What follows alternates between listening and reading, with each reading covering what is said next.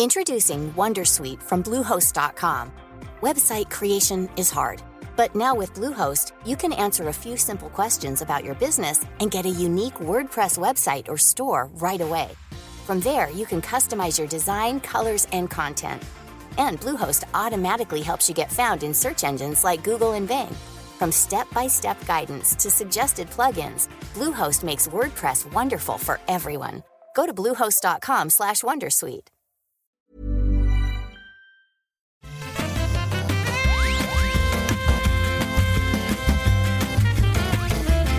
Bonjour à tous et bienvenue dans le rendez-vous jeu. C'est l'épisode numéro combien? 246. Nous sommes en juin 2022. Nous sommes au milieu d'une sorte de, de marathon, d'une épreuve, euh, d'une course interminable de trailers dans nos oreilles, euh, dans notre cerveau directement. Et on va vous en parler. C'est le Summer Game Fest qui a eu lieu et qui a même encore lieu. Et franchement, c'était pas facile, mais on va y venir, on va y venir. Avant ça, je veux remercier les patriotes. Les patriotes, alors il n'y a pas eu de nouveaux, patriotes qui ont rejoint l'émission, la famille, depuis euh, une semaine, mais du coup, ça me permet de remercier encore plus chaleureusement Lancelot Davizard, Steph Sinalco et Urgar, les producteurs, les producteurs du rendez-vous jeu, et quelle meilleure occasion que pour euh, ce Summer Game Fest, cet été JV, ce non E3, que de les remercier et de leur envoyer des bisous à chacun. Regardez, ça fait trois bisous. Et en plus, un bisou à Thibaut et Grégory. Thibaut et Grégory, c'est euh, les auditeurs que j'ai rencontrés à Kyoto, dont je parlais dans le dernier EMA, le hors-série EMA, et qui ont envoyé un message pour dire « Oh, c'était nous, on t'écoute encore, c'est trop cool, machin !» Et c'était incroyable, euh, Thibaut et Grégory, donc, que j'ai croisé là-bas au milieu de Kyoto en 2016, et qui ont entendu cet EMA. Donc je leur envoie à eux aussi des bisous spéciaux, et je vous envoie à tous des bisous spéciaux, surtout, surtout ceux d'entre vous qui se sont tapés les 450 conférences du Summer Game Fest en une semaine. Une pensée particulière à l'ami Johan qui maintient son euh, calendrier sa liste de trailers qui n'en peut plus. Et un autre qui n'en peut plus, c'est Von Yaourt, Maxime Ferréol, qui m'accompagne dans ce sacerdoce, dans cette douleur du Summer Game Fest. Euh, il faut dire que tout le monde a souffert hein, euh, cette semaine. C'est c'est assez incroyable. Comment ça va D'abord, bon, d'abord, comment ça va, Maxime Est-ce que tu es en forme bah, Bonjour Patrick, merci de l'invitation. Écoute, je me remets euh, doucement de ce qu'on vient d'éprouver depuis une semaine là. Le Summer Game Fest, c'est vrai que ça a été un sacré marathon et personnellement, j'aimerais euh, vivre moins de semaines comme ça et plus de semaines normales dans le jeu vidéo, voire même des, des, des E3 d'avant, d'il y a 10 ans, où on mourrait pas euh, sous une avalanche de centaines de trailers. C'est marrant parce que la C'était L'année dernière, euh, en fait, les conférences se sont étalées sur un mois, même deux mois. Et là, il y en aura en mm. août, mais vraiment, elles se sont concentrées sur cette semaine.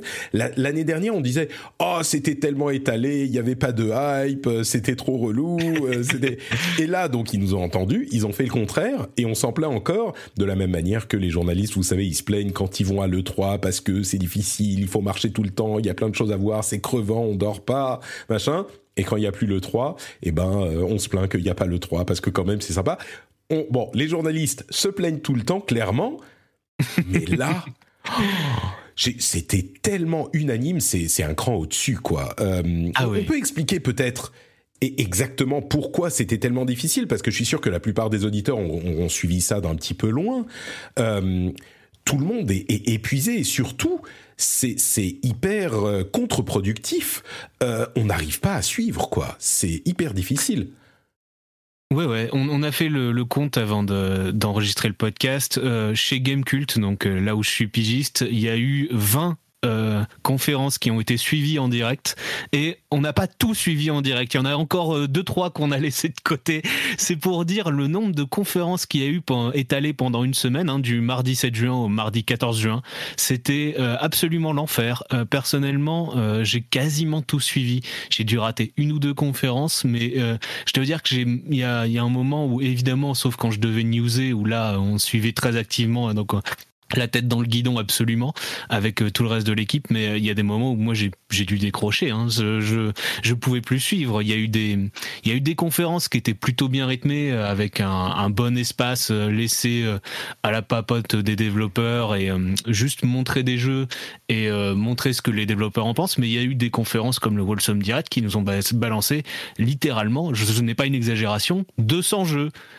Enfin 90 je crois qu'il y a eu je crois qu'il y a eu entre 90 90 et 100 dans le Wholesome Direct le samedi. Et au final, à la fin de la journée, on avait 200 jeux.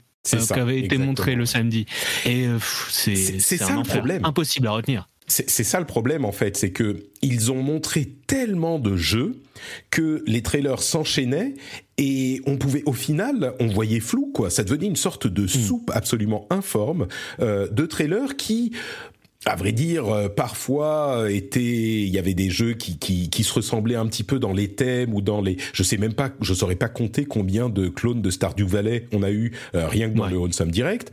Euh, C'était et, et, au final, le problème, la raison pour laquelle je dis que c'est contre-productif, c'est que on ne retient rien. Euh, je suis sûr que nous, en tant que euh, professionnels, ben on suit ça avec un œil hyper attentif. Moi, j'étais, j'ai persévéré. Hein, j'ai noté euh, je prends en fait que la manière dont je travaille. Euh, je vais vous dévoiler les choses. En plus là, bon, malheureusement, on n'est pas en direct, donc je peux pas tout vous montrer, mais j'ai donc travaillé un petit peu pour rien parce que je prends d'abord les notes pour chaque jeu avec une petite description, la date, les plateformes, etc. Mais moi-même sans aucun lien. Et puis ensuite, je vais faire ma veille et je prends les liens avec les trailers euh, de, de, de quasiment tous les jeux aussi et j'en fais une liste dans le document qui là pour le coup, il fait, je sais pas 400 lignes, quelque chose comme ça, mon, document de, notes, euh, rien que pour les trailers, rien que pour les confs. Et, euh, donc, je suis complètement euh, à fond, stressé sur mon clavier pour prendre les notes sur chaque jeu, pour essayer de noter quelque chose qui va me permettre de retenir de quoi il s'agit. Et j'ai pas l'impression qu'il y en avait autant les années précédentes. Même pour les Wholesome Direct, ça fait quoi trois ans qu'ils en font. Euh, imaginez le, la conférence durait une heure et demie, sans jeu, ça veut dire euh, ou peut-être même une heure, une heure et quart. Plus d'un jeu par minute. Plus d'un jeu par minute. Comment veut largement plus. Ouais comment veux-tu retenir? Et en plus, dans le Wholesome Direct, il laissait pas les infos. Il y en avait, il y avait même des beaucoup de trailers où il n'y avait pas les infos sur le nom, la date de sortie du jeu. Généralement, il y a un écran euh, à la fin qui te donne les infos en résumé. Bah là, il y en avait même pas. Il y avait des conférences où il présentait avant et après euh, chaque petite série de trailers. Là, c'était un petit peu plus facile à suivre, mais le résultat au-delà des conditions de travail de journaliste, euh, c'est qu'on on avait beaucoup de mal à retenir, euh, à retenir les choses, quoi. Ah oui, oui, et puis euh, personnellement, là, on est une semaine après le, le, gros du sujet. Euh, j'ai dû retenir 10 ou 15 jeux grand maximum dans mon esprit. Hein, et encore, euh, j'inclus les gros noms qu'on a vus chez Xbox ou, ou chez Sony parce que vraiment, moi, le, reste, là, si tu me demandes qu'est-ce qu'il y avait au Tribeca Game Spotlight, je n'en ai aucune idée. Là, comme ça de tête, je ne saurais pas le dire. C'est infaisable. Euh, c'est. Euh, Alors, écoute. On avait l'impression d'être dans un pressoir euh, absolu et qu'on se faisait écraser de tous les côtés par les trailers. C'est c'est infernal. 30 Shooters sur les 5 jeux du Tribeca Game Festival, je crois que c'est celui que j'ai retenu, mais je sais même plus s'il était là-dedans. Mais et encore celui-là, oui, c'était, il y avait juste cinq jeux présentés avec des longues interviews de développeurs. Ils mmh. ont fait les choses différemment, mais c'était perdu au milieu du truc. Alors, il y a même. Euh, pardon, vas-y. Mais non, vas-y, vas non, c'était à toi. Il y a un aspect euh, que, enfin, plusieurs choses dont, dont, je voudrais parler. D'abord, euh, je crois que le fait qu'il n'y ait pas eu de gros morceaux a rendu euh, la chose moins rythmée et donc plus difficile à suivre. Euh, Sony, c'était, euh, on en a parlé à l'épisode d'avant, et puis c'était pas des, des, énormes trucs, mais du coup vraiment pour, on va dire, le vrai faux E3, euh, et eh ben il y avait que, Nintendo, que, que euh, Microsoft. On parle hmm. de rumeurs de Nintendo pour la fin du mois, pour le 29, mais c'était pas au milieu du truc. Et du coup, il y avait que Xbox qui était vraiment le gros truc. Et il n'y a pas eu même de, gros jeux annoncés, de gros AAA ou de gros trucs à retenir. Du coup, ça n'a pas aidé, je pense. Et puis, en plus de ça, il y avait une quantité d'indés euh, absolument incroyable. C'est sans doute pour ça que le Wholesome Direct et les autres conférences ont voulu en montrer autant que possible, parce qu'on sait il y a des milliers, voire, je crois en 2021, il y avait genre 10 000 jeux qui sont sortis rien que sur Steam.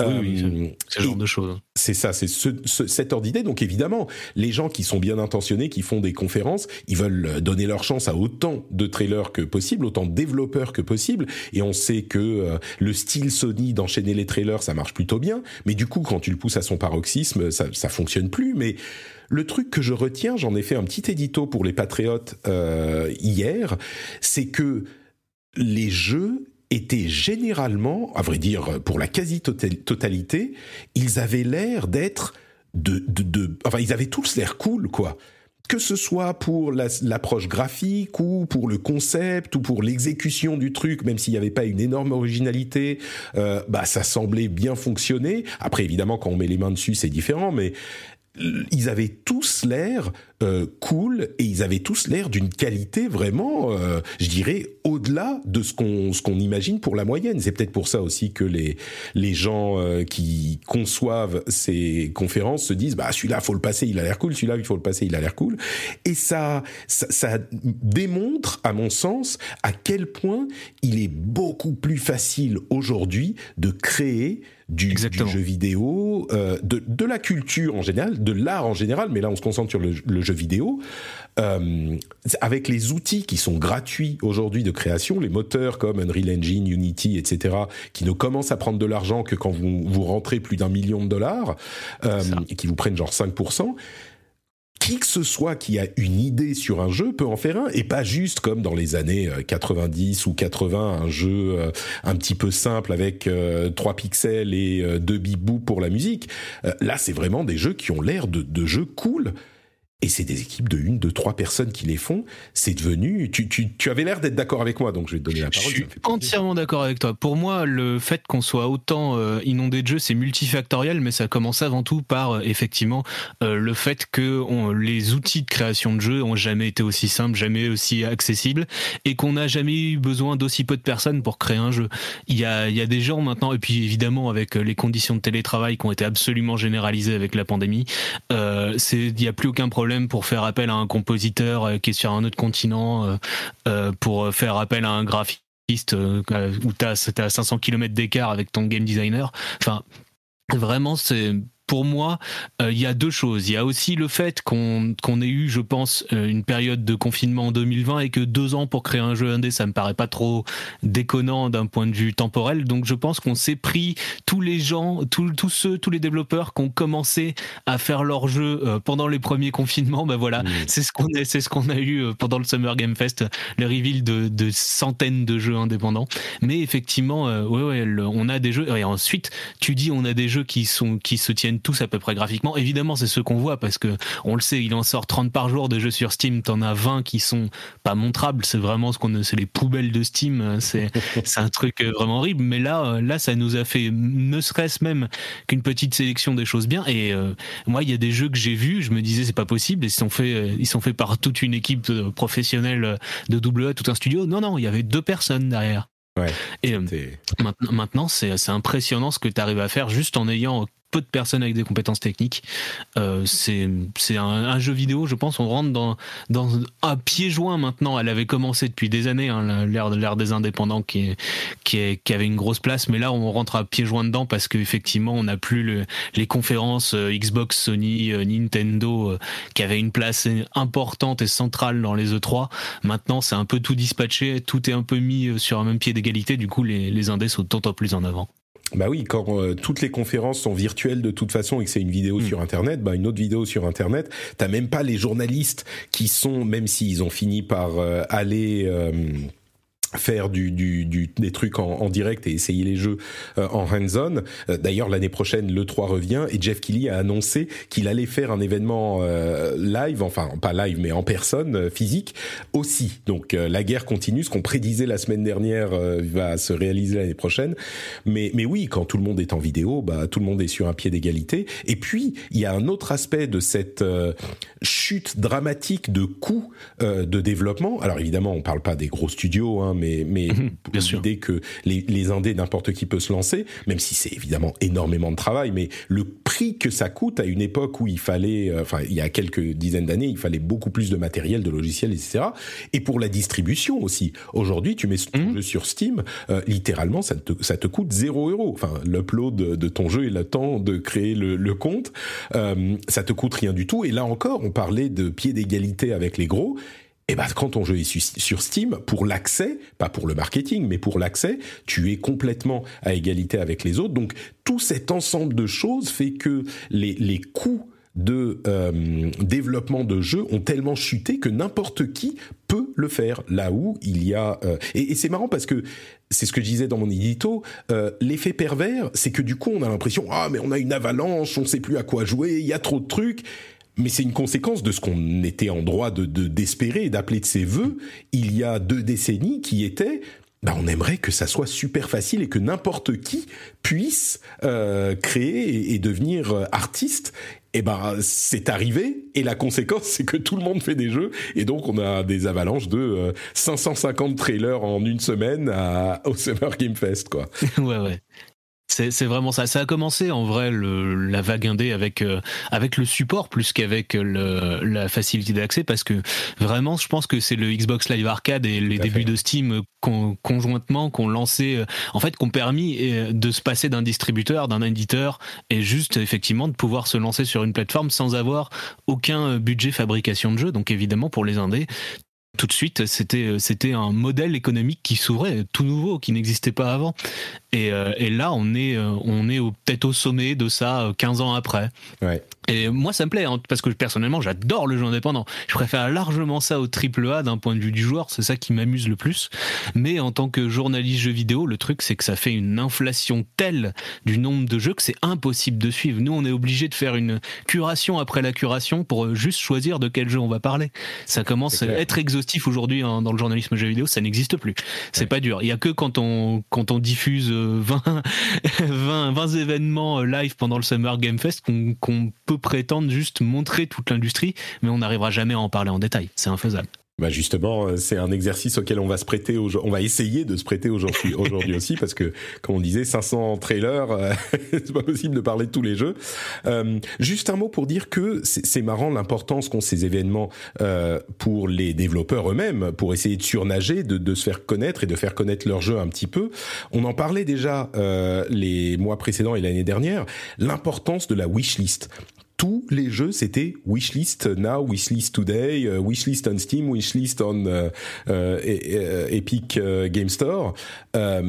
Tous te disaient vas-y wishlist mon jeu parce que c'est pas juste pour que toi tu t'en souviennes quand il sortira, c'est parce que ça Clairement donne des, euh, des des des indications, on va dire euh, marketing de l'intérêt. Des perspectives de vente, ouais. ouais, C'est ouais. ça. C'est limite, tu peux les montrer à ton banquier le, le nombre de wishlist que tu as pour ton jeu et ils vont t'accorder un prêt. C'est presque ça. hein. C'est vraiment un, un argument euh, extrêmement important d'un point de vue financier pour tous les développeurs. D'accord. Euh, bah écoute, ça c'était pour les impressions générales. Euh, il y a des avant de passer vraiment à la conférence, on- ce qu'on va faire, c'est qu'on va parler des deux plus grosses conférences d'abord, un petit peu plus en Mhm. détail, et puis on passera euh, celles qu'on peut en revue ensuite. Euh, mais avant même de parler de Xbox Bethesda, on va pas vous faire attendre hein, la fin de, même si c'était la dernière chronologiquement, on va pas vous faire attendre la fin de l'émission pour en parler.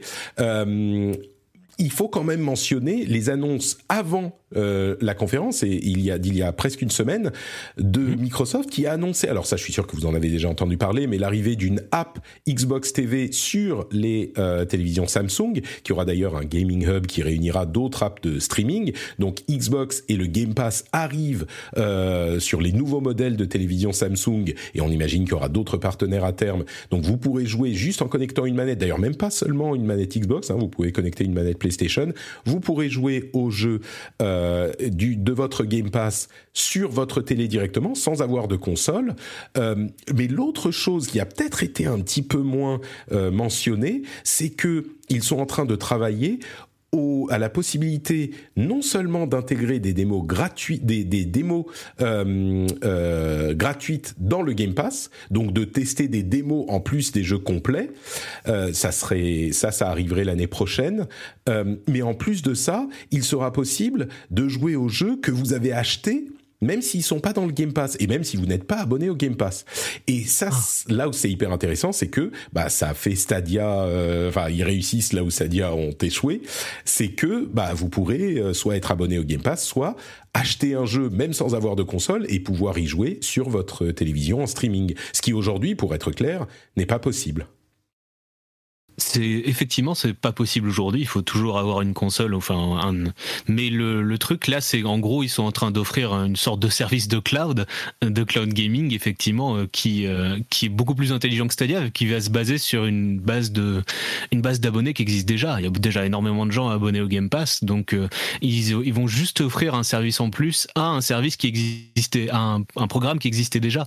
Donc d'un point de vue financier, c'est beaucoup plus malin que ce qu'a fait Stadia, qui avait essayé de lancer un service de zéro en disant regardez ce qu'on vous promet, ça va être génial. Et ils avaient fait plein de promesses euh, dont on n'a plus jamais entendu parler. Euh, évidemment, hein, si vous vous souvenez de pouvoir euh, sauvegarder n'importe où et de revenir en arrière, tout, voilà, ce genre de choses que, que personnellement on attendait de voir en tant que joueur, évidemment en tant que journaliste, on était encore plus sceptique. Là pour moi, ce que fait Xbox et Microsoft, c'est beaucoup plus malin. Et euh, surtout, le, le non, mais en plus, tu achètes le jeu, tu achètes le jeu et tu peux y jouer sur le sur en, streaming. Mais tu peux aussi le télécharger sur ton PC ou ta console si tu l'achètes un jour. Tu vois, t'es pas euh, euh, lié comme sur Stadia uniquement au, au streaming. Mais ce qui est aussi important, c'est que le fait de pouvoir se passer de matériel à une époque de pénurie de matériel qu'on est en train de connaître, où, les, où on a des, des problèmes euh, de fourniture euh, de microprocesseurs à cause de la pénurie de semi-conducteurs, et eh ben ça fait qu'en fait, ça, ils peuvent euh, enfin contourner les problèmes logistiques dans, chez les grands fabricants, fabricants de consoles. Sony devrait bien s'en inspirer, vu que c'est eux qui arrivent plus à sortir de PlayStation 5 des usines, mais vraiment, je trouve que c'est un, un excellent coup pour Microsoft, et d'un point de vue environnemental, c'est pas si bête parce que le plus gros coût euh, environnemental du jeu vidéo, c'est la fabrication des, périphériques. Et euh, aussi, je sais, pour avoir lu une thèse euh, d'un ingénieur de chez Sony qui en parle longuement, le cloud gaming, c'est bien si on fait des démos. C'est-à-dire qu'en gros, si on joue peu de temps à un gros jeu, il vaut mieux le y jouer en cloud que, que le télécharger. Parce que au lieu de télécharger d'un coup 80 gigaoctets, bah, on va avoir un flux qui va nous prendre 10 gigaoctets pendant deux heures et puis ce sera à peu près bon. On fait ça. Il y, a un, il y a un point de bascule en fait. Exactement. Euh, si on joue plus longtemps à un jeu, bah, le streaming va finir par consommer plus qu'un téléchargement qui, au final, sera. Mais, mais surtout quand on picore des petits jeux ou des démos, c'est très clairement euh, plus C'est un modèle d'avenir et pour en avoir discuté euh, récemment, il y a deux semaines, avec un, un haut placé de chez Ubisoft, euh, donner les démos en cloud, enfin proposer un service de, de, démo en cloud, ils y pensent eux-mêmes parce que d'un point de vue environnemental, euh, ils peuvent communiquer dessus quoi. Ils peuvent dire bah nous ce qu'on fait pour l'environnement au lieu de vous faire télécharger des démos qui font qui font 80 gigaoctets, on vous propose un service de cloud. Et ça ça se tient. Ça se tient. Ça, oui, ça se tient. Bon, il y a clairement pour ces questions, il faut agir partout. Comme on le dit souvent, ces choses-là, c'est pas la, la, toute première priorité, mais oui, il faut y réfléchir mmh. aussi.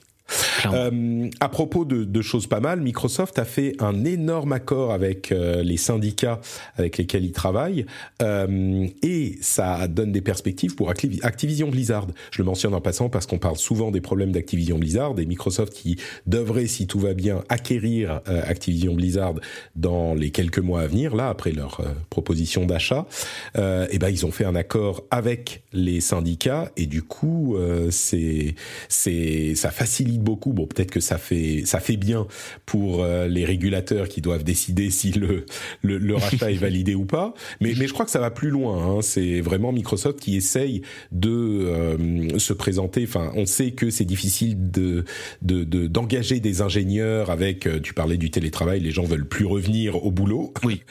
Et, et donc il faut être plus attrayant pour les candidats potentiels. Et dans la tech, c'est un gros problème. Et donc je pense que c'est c'est dans cette que Microsoft se dit bon bah voilà à un moment il va falloir euh, traiter les gens un petit peu mieux de toute façon et beaucoup ont commencé à le faire donc autant travailler avec les syndicats et en plus euh, ça fait bien de tous les côtés. C'est un mouvement de fond aux États-Unis en ce moment. De toute façon, les, gens du, domaine des jeux vidéo veulent se syndiquer, pas que d'ailleurs. Hein. on a vu chez Amazon aussi, il y a des syndicats qui se forment. Donc je pense que ils, auraient tort d'aller contre ce sens-là. Ce serait une mauvaise image qu'ils donneraient de leur entreprise. Et puis ça leur, au final, ça leur coûte pas grand-chose d'accepter les syndicats comme ça. Oui, parce que de toute façon, euh, comme je le disais, ils sont en train, toutes les industries, tous les, les, les, employeurs de la tech euh, sont en train de euh, revoir les conditions de travail parce que c'est difficile de trouver des gens de toute façon. Donc, bien sûr, c'est un problème de fond. Bon, allez, on y est encore, enfin, enfin, Xbox Bethesda, la conférence qui était sans doute l'une des mieux rythmées euh, de toutes les conférences. Euh, quelque chose que j'ai noté avant qu'on parle des jeux euh, indépendants. D'abord, l'importance du cloud qui est considéré comme une plateforme, c'est-à-dire qu'il disait vraiment, il est dispo, tel jeu arrive, il est dispo sur PC, sur console et sur cloud. Donc ils en parlaient à égalité avec les autres plateformes, c'était intéressant. Et puis, ils ont réussi à faire un tour de passe-passe absolument incroyable parce que ils, on savait hein, qu'ils n'ont pas d'exclusivité pour euh, la fin de l'année, pour 2022. De gros studios, ils en ont tout à fait. Euh, combien 23, 30 maintenant avec Blizzard. euh, et, et, personne, enfin les studios actuels, si on compte pas Blizzard, n'ont pas de jeux qui vont arriver en exclu pour la Xbox ou le Game Pass d'ici 2022. Avec le retard de Redfall et euh, Starfield, c'était un gros problème. Et ils ont été hyper malins. Ce qu'ils ont dit, c'est tous les jeux qu'on vous montre aujourd'hui arrivent dans les 12 prochains mois. Et du coup, ça change complètement la perspective et on se dit, ah mais dans les 12 prochains mois, c'est dans l'année qui vient, mais c'est top. Ouais, et toi aussi, ça t'a, ça t'a. Ouais, Oui, parce que en gros, vous pouvez attendre six mois avant de jouer à, à tous ces jeux-là, mais dans les six mois suivants, vous jouerez à tous les jeux qui arrivent. Et, là, bon, il va, on va, il va peut-être y avoir un petit embouteillage côté Xbox. Donc, moi, personnellement, le coup des 12 mois, on le sait très bien, hein, j'y crois pas trop pour tous. C'est-à-dire, je pense qu'il y aura une partie qui aura du retard. Enfin, c'est les, les choses naturelles dans le développement de jeux vidéo. Il y a souvent des retards comme ça. Là, je pense qu'ils ont, ils vont, ils ont montré un petit peu plus que les 12 prochains mois de leur production. Et euh, ouais, c'est vrai que euh, malheureusement pour eux en 2022, bon bah ils vont, ils vont pas avoir grand chose à montrer, mais ils sont compensés en montrant mine de rien pas mal de jeux hein, déjà dans cette conférence Xbox. Euh, parce que moi je l'ai suivi en tapant des news, donc j'ai pas j'ai pas été exhaustif sur tout. C'est-à-dire que quand on quand on doit taper les news de ça, on se partage la tâche entre les, les gens de la rédaction. Donc moi j'ai traité 4-5 jeux et le reste je l'ai beaucoup moins vu en fait. Mais euh, là j'ai la liste sous les yeux évidemment j'ai rattrapé tout ça et euh, ouais ça fait quand même pas mal de jeux annoncés pour Xbox. Ouais, il y avait des choses hein, et des surprises mm. et des surprises d'ailleurs. Euh, on a entre parenthèses euh, que je vous parlais de, de Johan qui a fait son euh, Notion, sa page de euh, liste de jeux et qui compile des statistiques hyper intéressantes. Euh, il est en direct en train de m'en de m'en donner quelques-unes. Il y a eu plus de donc environ 500 jeux annoncés, on va dire. plus de 200 mm-hmm. étaient pour 2022 et un peu plus d'une cinquantaine pour 2023, avec quand même là encore. Euh, plus d'une centaine, 125, euh, 150, qui n'avaient pas de date. Donc on a encore mm. euh, beaucoup de jeux qui n'ont pas de date. Là, je parle de l'ensemble des confs, bien sûr, hein, pas que de Xbox. Pas que Xbox. Ouais. Mais mais donc il y avait beaucoup de choses pour pour 2022 aussi. Alors du coup, les jeux qu'on retient, je vais te donner la, la parole d'abord. Pour cette conférence Bethesda, il y avait des, des, des grosses surprises qui une autre année aurait été euh, les gros titres de toutes les... enfin, une autre année non, mais il y a quelques années, aujourd'hui c'est des trucs tellement fous qu'on vit tous les jours que ça fait plus les gros titres, mais il y avait quelques trucs qui étaient incroyables. Mais euh, qu'est-ce que tu retiens du coup, toi, de cette conférence? Alors, Moi, ce que je vais retenir en tant que joueur, sans doute, c'est euh, Diablo 4. Euh, je dois mhm. dire, qui m'a le plus attiré. Et surtout, c'est la première fois qu'il montrait du gameplay de Diablo 4. Et là-dessus, ça m'a plutôt, euh, plutôt intéressé. Euh, j'avais peur d'un jeu, d'un jeu qui soit qui est plus d'inflation au niveau de il y aurait plein de monstres, il y aurait plein de choses. Et là, je tout ce qu'ils ont montré avait l'air plutôt dynamique et plutôt chouette. On pourra peut-être y revenir. Je pense qu'évidemment, l'annonce qui était la plus surprenante et la plus attendue à la fois pour pas mal de gens, c'était Silksong. Euh, c'est là qu'il s'est montré en premier dans un trailer qu'on attend depuis depuis des années euh, dans un Nintendo Direct, mais non, au final, c'est Xbox qui l'a récupéré. surprenant, hein. mais pas de date par contre, pas de date pour toujours, toujours, toujours pas de date. Il existe. La grosse annonce, bien sûr, c'est qu'il arrivera sur le Game Pass Day One, mais quand il arrivera, et ça. Euh, oui, 2026, 2027 par là, euh, je, je pense. mais, vraiment, personne n'aurait parié. On attendait tous dans un Nintendo Direct et c'est marrant parce que personne n'aurait parié qu'il arriverait dans une dans une conf euh, Xbox quoi. C'était une surprise. Il y, avait eu des rumeurs avant, euh, comme il y a souvent des rumeurs, des leaks, des choses que nous, en tant que journalistes, on suit parce que ça nous prémâche un petit peu le travail, histoire de savoir à quoi s'attendre. Et euh, sont chez Xbox, bah, on était un petit peu sceptiques. On se disait, tiens, pourquoi ils seraient chez Xbox et pas chez Nintendo?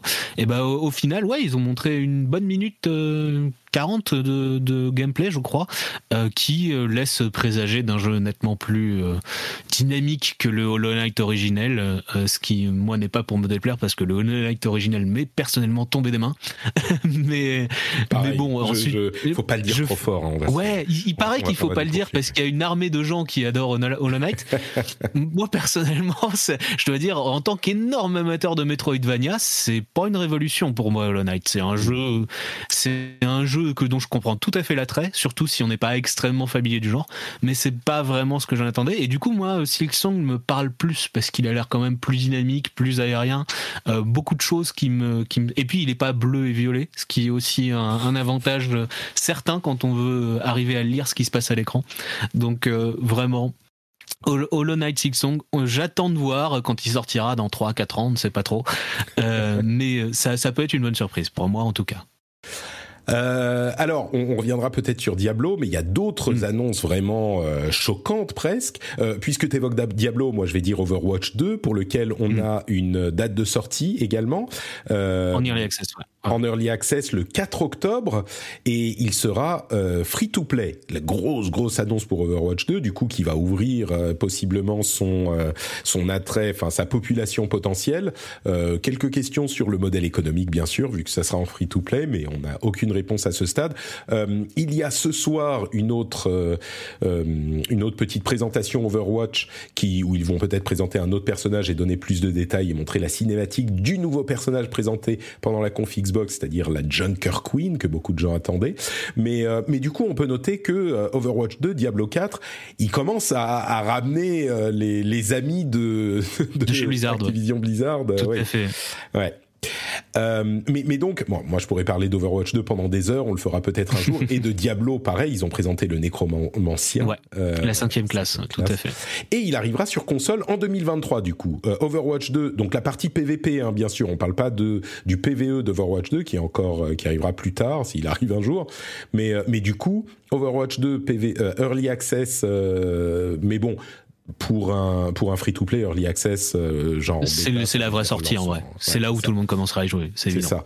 Euh, et Diablo 4 euh, 2023 on a eu une date et il arrivera sur console aussi avec crossplay etc donc je crois hein, me dis oui ils, ils ont dit crossplay crossplay total et ce sera c'est effectivement c'est intéressant parce qu'il a l'air d'être énormément porté sur le multijoueur ce qu'ils ont montré de Diablo 4 c'est en gros ils ont dit une aventure pas linéaire il y aura 140 donjons si vous voulez tout faire, vous pouvez le faire dans l'ordre que vous voulez. Vous pouvez faire tout ça en multijoueur. Il y aura des instances multijoueurs, il y aura du PVP même dans Diablo euh, dans Diablo 4 où euh, en gros euh, il y aura du loot si on tue les les joueurs qui ont le, le meilleur score. Donc vraiment, ils ont l'air de vouloir porter intégralement Diablo 4 dans un univers multijoueur et je pense que c'est à cause de la concurrence tout à fait saine et euh, tout à fait importante de Path of Exile, Grinding Gear Games, qui, a été racheté par, euh, par Tencent, si je ne m'abuse, qui a beaucoup de budget et qui met beaucoup d'efforts dans Path of Exile 1 et Path of Exile 2, qui doit sortir aussi en 2023. Et donc je pense que personne ne va rater le coche du, du hack and slash euh, action RPG mm. totalement multijoueur et dans auquel tu peux passer 1000 2000 heures facilement. Ouais, c'est clair que c'est ça qui vise. Hein.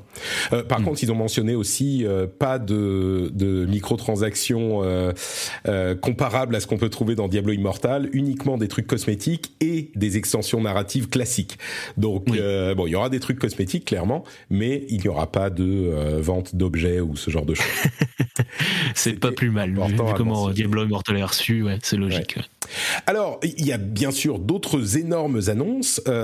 Celle que je retiens le plus, parce que je suis depuis euh, quelque temps, depuis peu, un fan de, euh, de, de, League of Legends, Wild Rift, euh, intégré au Game Pass plein de jeux Riot Games. Alors vous me dites, mais les jeux Riot, ils sont free-to-play, intégrés quoi? Eh ben, les personnages, les euh, opérateurs, les, les, personnages à débloquer pour League of Legends, Valorant, euh, Wild Rift, quelques, des, des, packs de cartes sélectionnés pour euh, Legend of Runeterra, euh, Teamfight Tactics. Tous les, sans doute, ce qu'on fera, c'est que on lira notre compte euh, Microsoft au compte Riot, si c'est pas déjà fait, et on pourra avoir donc dans les jeux en question tous les personnages débloqués. C'est hmm. mais le genre de truc tellement malin est tellement énorme. On aurait fait dans une semaine normale, on aurait fait notre titre sur cette, euh, cette parce que League of Legends, il faut rappeler que c'est quand même l'un des plus gros jeux du monde, quoi. Oui, ça reste un des jeux les plus joués. Et puis là, euh, débloquer tout d'un coup, euh, c'est c'est un, un, kickstart, si vous voulez, pour pour les gens qui jouent, qui est assez incroyable. Oui, c'est c'est fou parce que c'est tellement malin.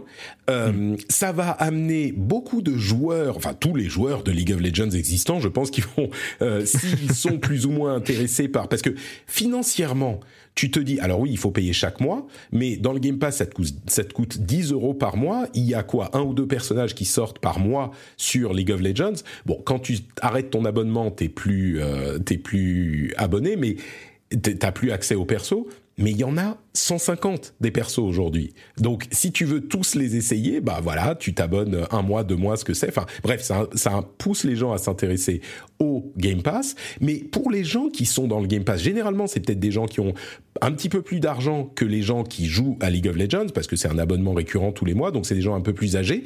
Et peut-être que c'est des gens qui se sont pas intéressés, qui ont, qui étaient déjà trop vieux au moment où League of Legends est sorti, euh, mhm. et qui du coup ne s'y sont pas intéressés. Et ben là, ça va les pousser à s'y intéresser aussi. Et au-delà des personnages, il y a bien sûr des tonnes de, d'ajouts cosmétiques que tu peux faire pour tes personnages. Et euh, du coup, tu peux quand même dépenser de l'argent dans le jeu. Donc Riot est content aussi. C'est génial, c'est, c'est machiavélique, euh, diabolique et génial en même temps cette, euh, cette inclusion.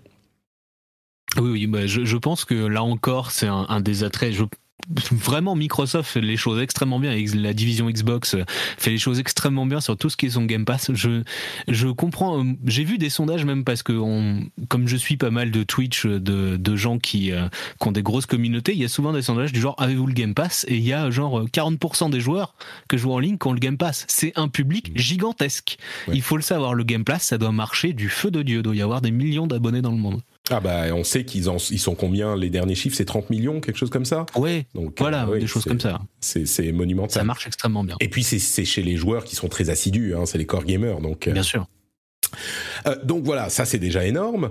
Euh, on a bien sûr l'annonce que Hideo Kojima travaille sur un jeu exclusif au à la au Xbox, à la Xbox et qui utilise les spécificités du cloud. Alors ça, on nous en parle depuis longtemps. Tu l'évoquais pour Stadia. à voir ce que ça donnera. Kojima, je m'en méfie toujours, mais en même temps, quand il a réussi à faire un jeu où le but c'est de marcher, je me dis, ce type, il réussit à faire beaucoup de choses bizarres. Et euh, là, les rumeurs euh, filaient bon train depuis longtemps. Il y avait cette histoire du jeu euh, Overdose, je crois, jeu d'horreur, euh, dont tout le monde pensait que ce serait celui-là, mais non, il a rien dit du tout. Juste, je travaille sur un jeu avec Xbox. Il a précisé ensuite sur Twitter, mais j'aime beaucoup PlayStation aussi. Notre relation, il est, il est, il est butterfly, lui. Euh, donc bon, ça c'était une grosse annonce également. Euh, beaucoup de gens ont mentionné Flintlock, qui est un jeu d'action à la troisième personne avec euh, ambiance égyptienne, des aliens, euh, qui ressemble un petit peu à ah comment il s'appelle ce jeu qui arrive là bientôt de Square Enix? Euh, Oula, je ne vois pas du tout. tu sais, qui ressemble à la démo de de de, de l'Unreal Engine 5. Damned, je m'en souviens plus. Ah, je, je saurais pas dire non plus, désolé. Les auditeurs s'en souviendront, euh, j'en suis sûr. Il arrive en, en, 2023, il est, il a plu à beaucoup de monde. Ça s'appelle Flintlock: The Siege of Dawn. Puis il y a eu l'annonce de Minecraft Legends, qui est un jeu d'action stratégie euh, qui ressemblait presque à une sorte de stratégie temps réel, mais plus action. Euh, avec, euh, on, on, a l'impression de voir le Dark Portal de, de Warcraft. C'était, c'était intéressant. Mais un nouveau jeu Minecraft, c'est bien sûr euh, quelque chose d'important et c'est marrant parce que c'est un jeu qui semble être issu d'une démo euh, d'un prototype qu'un euh, candidat à Mojang Studios pour être embauché chez Mojang, il leur avait présenté ce prototype. Et il n'est pas impossible que ça soit issu de ça. Il arrivera en 2023. Euh, mais bien sûr, les gros morceaux, c'était Redfall, euh, qui mhm. arrivera lui en 2023. Et du coup, on nous dit dans les 12 mois, donc ça veut dire première moitié de 2023, dont on a vu enfin des images, et bien sûr Starfield, dont on a vu pas mal de temps, qui arrivera aussi en 2023, et dont on a vu du gameplay. Euh, on peut commencer euh, rapidement sur Redfall, et puis passer un peu plus de temps sur Starfield, parce que celui-là, il y a des choses à dire. T'as pensé quoi de, de, Redfall? Donc jeu de vampire, coop, et c'est, ça a l'air d'être une sorte de Left 4 Dead, quoi. Ouais, ça a l'air d'être une sorte de Left 4 Dead, mais euh, mélangé avec les lubies habituelles d'Arkane, c'est-à-dire euh, beaucoup de beaucoup euh, d'infiltration, d'armes un peu exotiques, même d'un concept un petit peu un petit peu surnaturel. Qu'est-ce que j'en ai pensé? À titre personnel, pas grand-chose parce que c'est vraiment pas le genre de jeu auquel je joue. Je, je, suis pas un client des jeux arcane déjà de base et et là, ce que j'en ai vu m'a l'air tout à fait tout à fait cohérent avec le, marché, mais c'est ça m'a pas l'air d'être une révolution non plus parce que tout le monde était un peu intrigué sur la partie euh, sur la partie histoire euh, où on voit infiltrer une, sorte d'église je crois où euh, et tu montes à une échelle et tu vois une salle avec un vampire qui est en train de t'attaquer bon pourquoi pas. Et puis ensuite, c'est passé à, une partie euh, gameplay euh, multijoueur euh, coop où il y a une map avec plein de vampires et, on se tape dessus. Tout d'un coup, il y a des effets pyrotechniques un peu à la un peu à la Overwatch et tout. Et tu dis ouais, ça a l'air d'être un FPS assez classique. Presque pour pour un jeu arcane et personnellement je dois dire que c'est ça m'a pas ça m'a pas particulièrement plu, mais ça m'a pas déplu non plus. C'est, c'est un peu ce que je peux attendre d'un triple arcane, mais, mais ouais, ouais, non, je suis pas, je suis pas d'un enthousiasme fou sur ce jeu. Bah, je crois que si on dit euh, Left 4 Dead avec des vampires, on n'a pas l'air si loin euh, que ça de, hmm. de, la réalité, avec histoire quand même.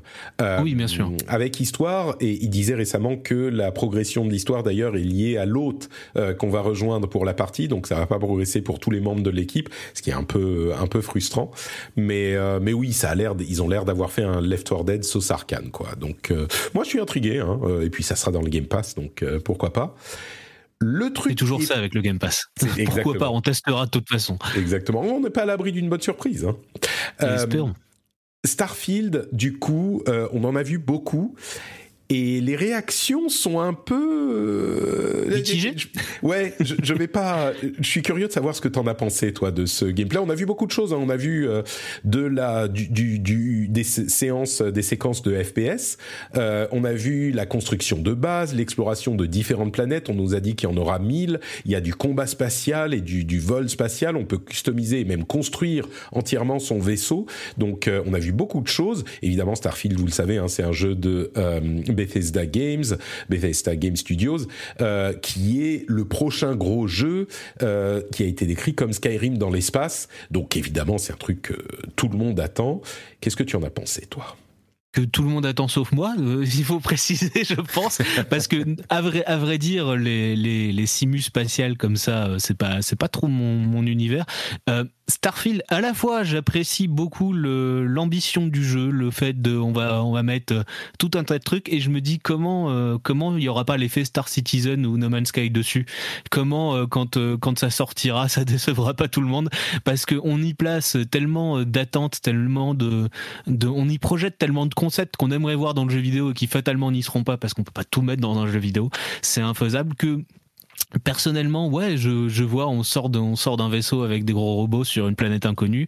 Très bien, mais qu'est-ce qu'on y fait? Qu'est-ce qu'on, qu'est-ce qu'on doit y faire mis, euh, miner, euh, miner vaguement des ressources pour construire des bases?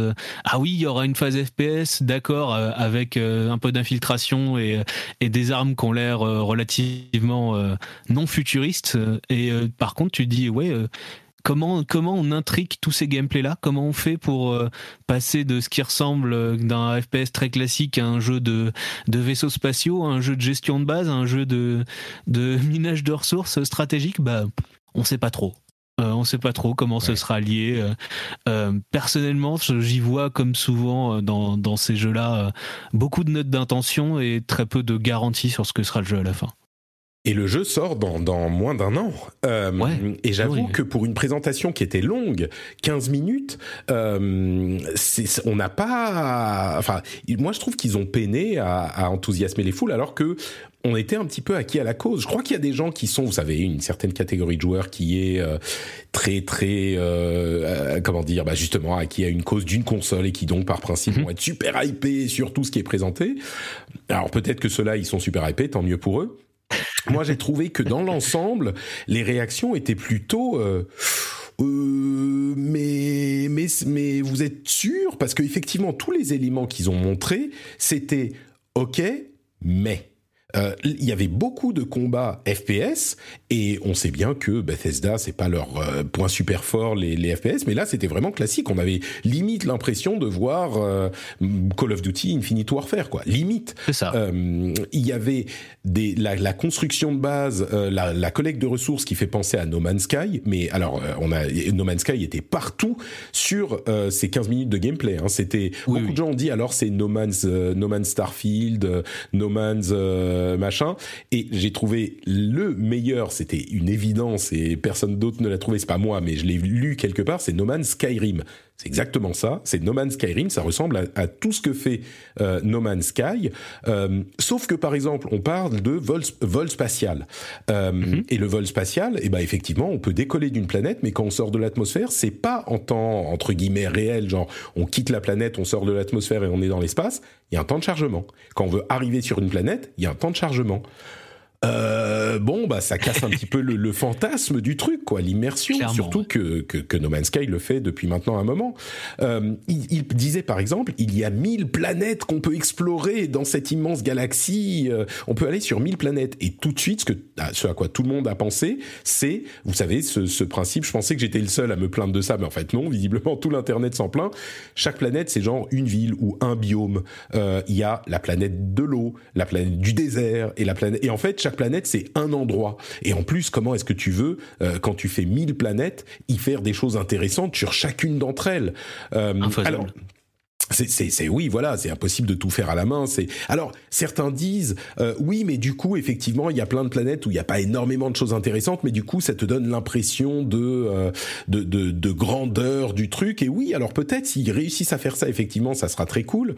Euh, mais ce que j'ai vu moi du truc jusqu'à maintenant, moi, ce que j'attends d'un Skyrim dans l'espace, d'un jeu d'exploration euh, spatiale, c'est justement l'émerveillement de euh, d'être dans son vaisseau et d'avoir toute cette euh, cette galaxie à explorer.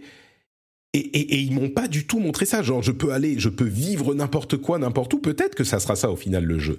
Et, et peut-être que bah oui, euh, Skyrim, il y avait des quêtes intéressantes un petit peu partout et la zone était, enfin la zone d'explorable était immense. Et là, ils disent c'est notre plus grand jeu de l'histoire. Ok, peut-être que ça sera ça. Mais ce que j'en ai vu, c'est des séquences de FPS moyennes. Il n'y avait pas euh, des, des, des, environnements euh, incroyablement beaux, designés, genre des trucs aliens, genre des environnements, des planètes où je vois des trucs euh, que j'ai jamais vus nulle part, des, des couleurs et des couchers avec plusieurs soleils, je sais pas, des trucs des paysans émerveillants. Non, pas de science-fiction en fait. voilà, c'était, bah il y a des soldats sur lesquels je tire avec mon flingue. Puis il y avait une sorte de grande ville futuriste, mais comme on en a vu, bon, on en a vu partout.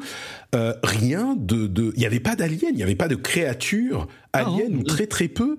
Euh, enfin, tout était un petit peu oh. Ok, alors ça se trouve, l'histoire sera incroyable, le truc. Je dis pas que ça va être forcément pourri, mais cette première présentation du gameplay des images du jeu, dont on pouvait espérer qu'elle nous donne envie, euh, bah moi j'étais euh, vachement déçu quoi, vachement déçu. Ouais. Je pense qu'il y a beaucoup de gens qui s'attendaient à un univers un peu à la Mass Effect avec, euh, euh, beaucoup de fantastique dedans. Et non, je pense qu'on va se retrouver avec une sorte d'interstellar euh, avec un, un, futur proche, quoi. des choses où il y aura juste des robots, des grosses stations spatiales, mais pas pas vraiment de, de merveilleux ni de fantastique dedans. Et moi, pourquoi pas hein, C'est Juste pour Interstellar, moi j'ai adoré. Il y a mhm. cette euh, cette impression de euh, la nouvelle frontière, tu sais. on va aller explorer l'espace. Et ah, peut-être que c'est très difficile à rendre, même dans un trailer de 15 minutes. Mais mais moi, je, enfin, si c'est le, le, truc du jeu, j'aurais l'impression qu'ils auraient pu au moins le retransmettre un petit peu d'une certaine manière. Là, c'était pas du tout hmm. le cas. Mais j'entends Mais j'ai pas j'ai pas forcément besoin d'aliens. Mais tu vois, même dans Interstellar, T'as cette planète euh, de l'eau avec les, tu vois, qui est étonnante et surprenante avec les vagues. Ils auraient pu montrer des trucs comme ça. Je sais pas. Il y a mhm. les idées euh, mind bending de dilatation du temps avec les trous noirs et la. Bah, ces choses-là aussi, c'est hyper intéressant. Mais ça, tu vois, j'ai pas forcément besoin d'aliens eux-mêmes, mais j'aimerais bien avoir, euh, je sais pas, je décolle d'une planète et puis tout à coup, oh, je suis dans l'espace, je vois le soleil au loin et puis d'autres planètes et, utiliser la modélisation 3D incroyable et la puissance des machines. En plus, pour être honnête, dans l'espace, c'est pas difficile de mettre des belles images. Hein. Euh, techniquement, euh, sur la complexité des scènes en 3D. Et là, bah, ah, j'ai l'impression que je ne fais que dire ah bah non en fait c'était pourri. C'est pas que je trouve que c'était pourri mais c'était décevant. Ouais, je peux, je peux comprendre. Beaucoup de gens ont trouvé ça décevant. Euh. ensuite, moi personnellement, quand on n'avait aucune attente euh, particulière, j'ai trouvé ça normal.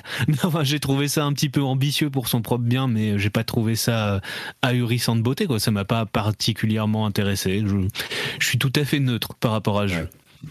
Bon, écoute, on garde le meilleur pour la fin, selon le Discord. Ils ont, ils étaient en train de se, de, de, de, de sortir les fourches et les pieux euh, pensant que je l'avais oublié, mais non, je le gardais juste pour la fin. L'arrivée de la série des Persona sur Xbox et sur Xbox Next Gen, enfin Current Gen, donc Series.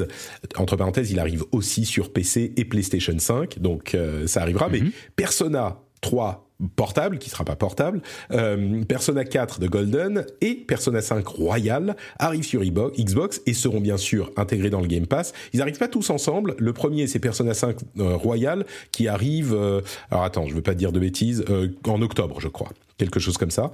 Et, et ça, c'est encore une fois Microsoft qui fait des gros efforts pour faire des pas du côté du, du Japon. Il arrive le 21 octobre, c'est ça?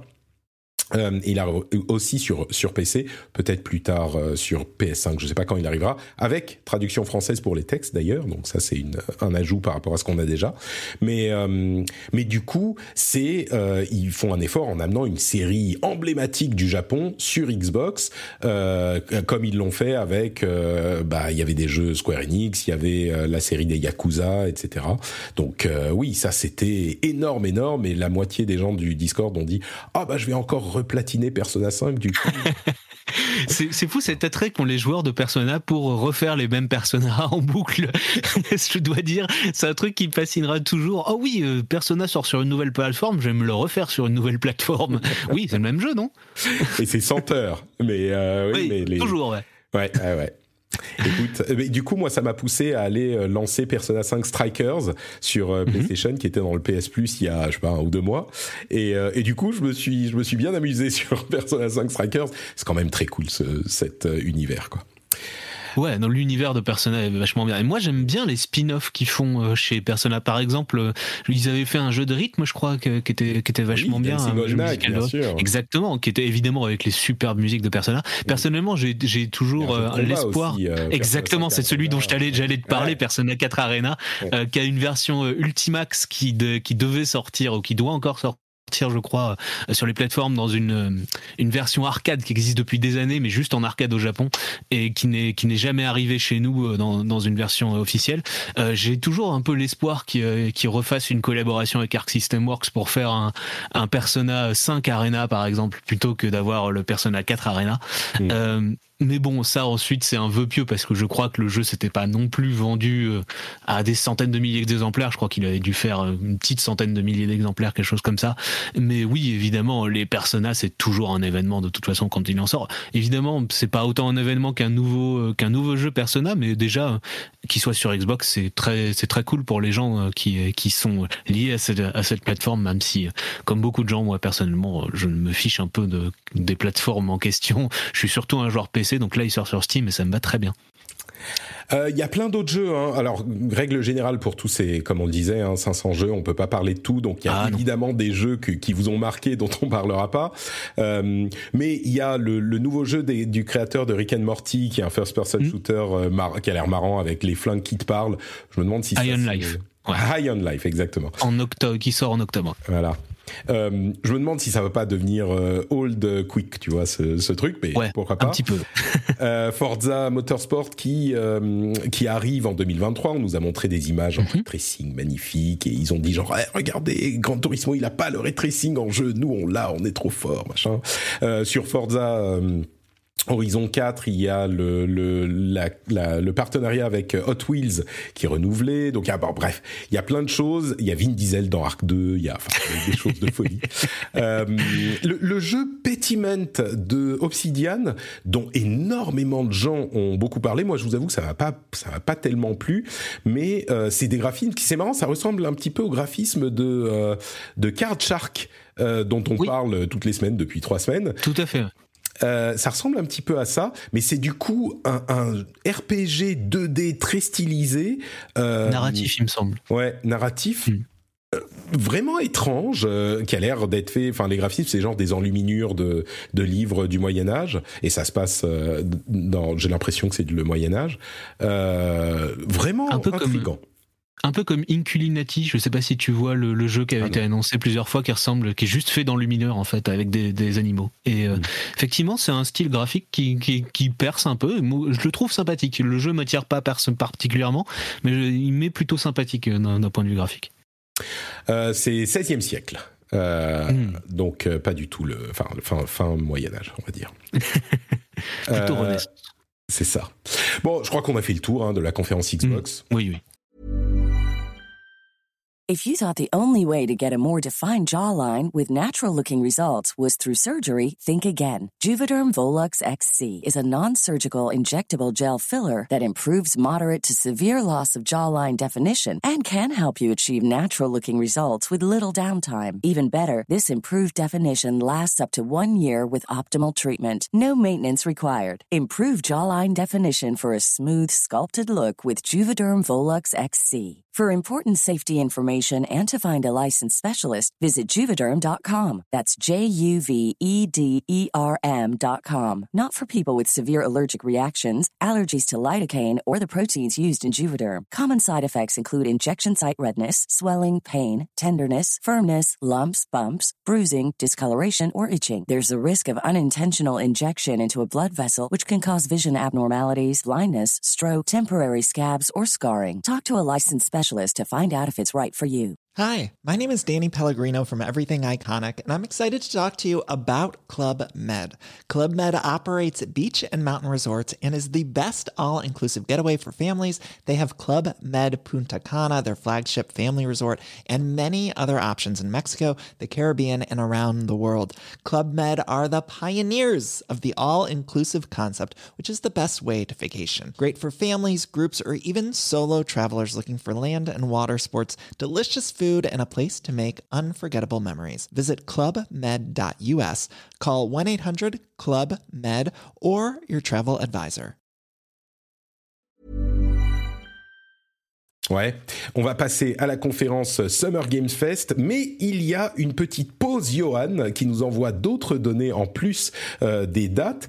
Euh, il a également la liste des exclusivités console PC, donc euh, les jeux qui sortent que sur une console ou que sur le PC. Il y avait une vingtaine de jeux PlayStation, 20, une trentaine de jeux Xbox et presque une quarantaine de jeux uniquement Switch.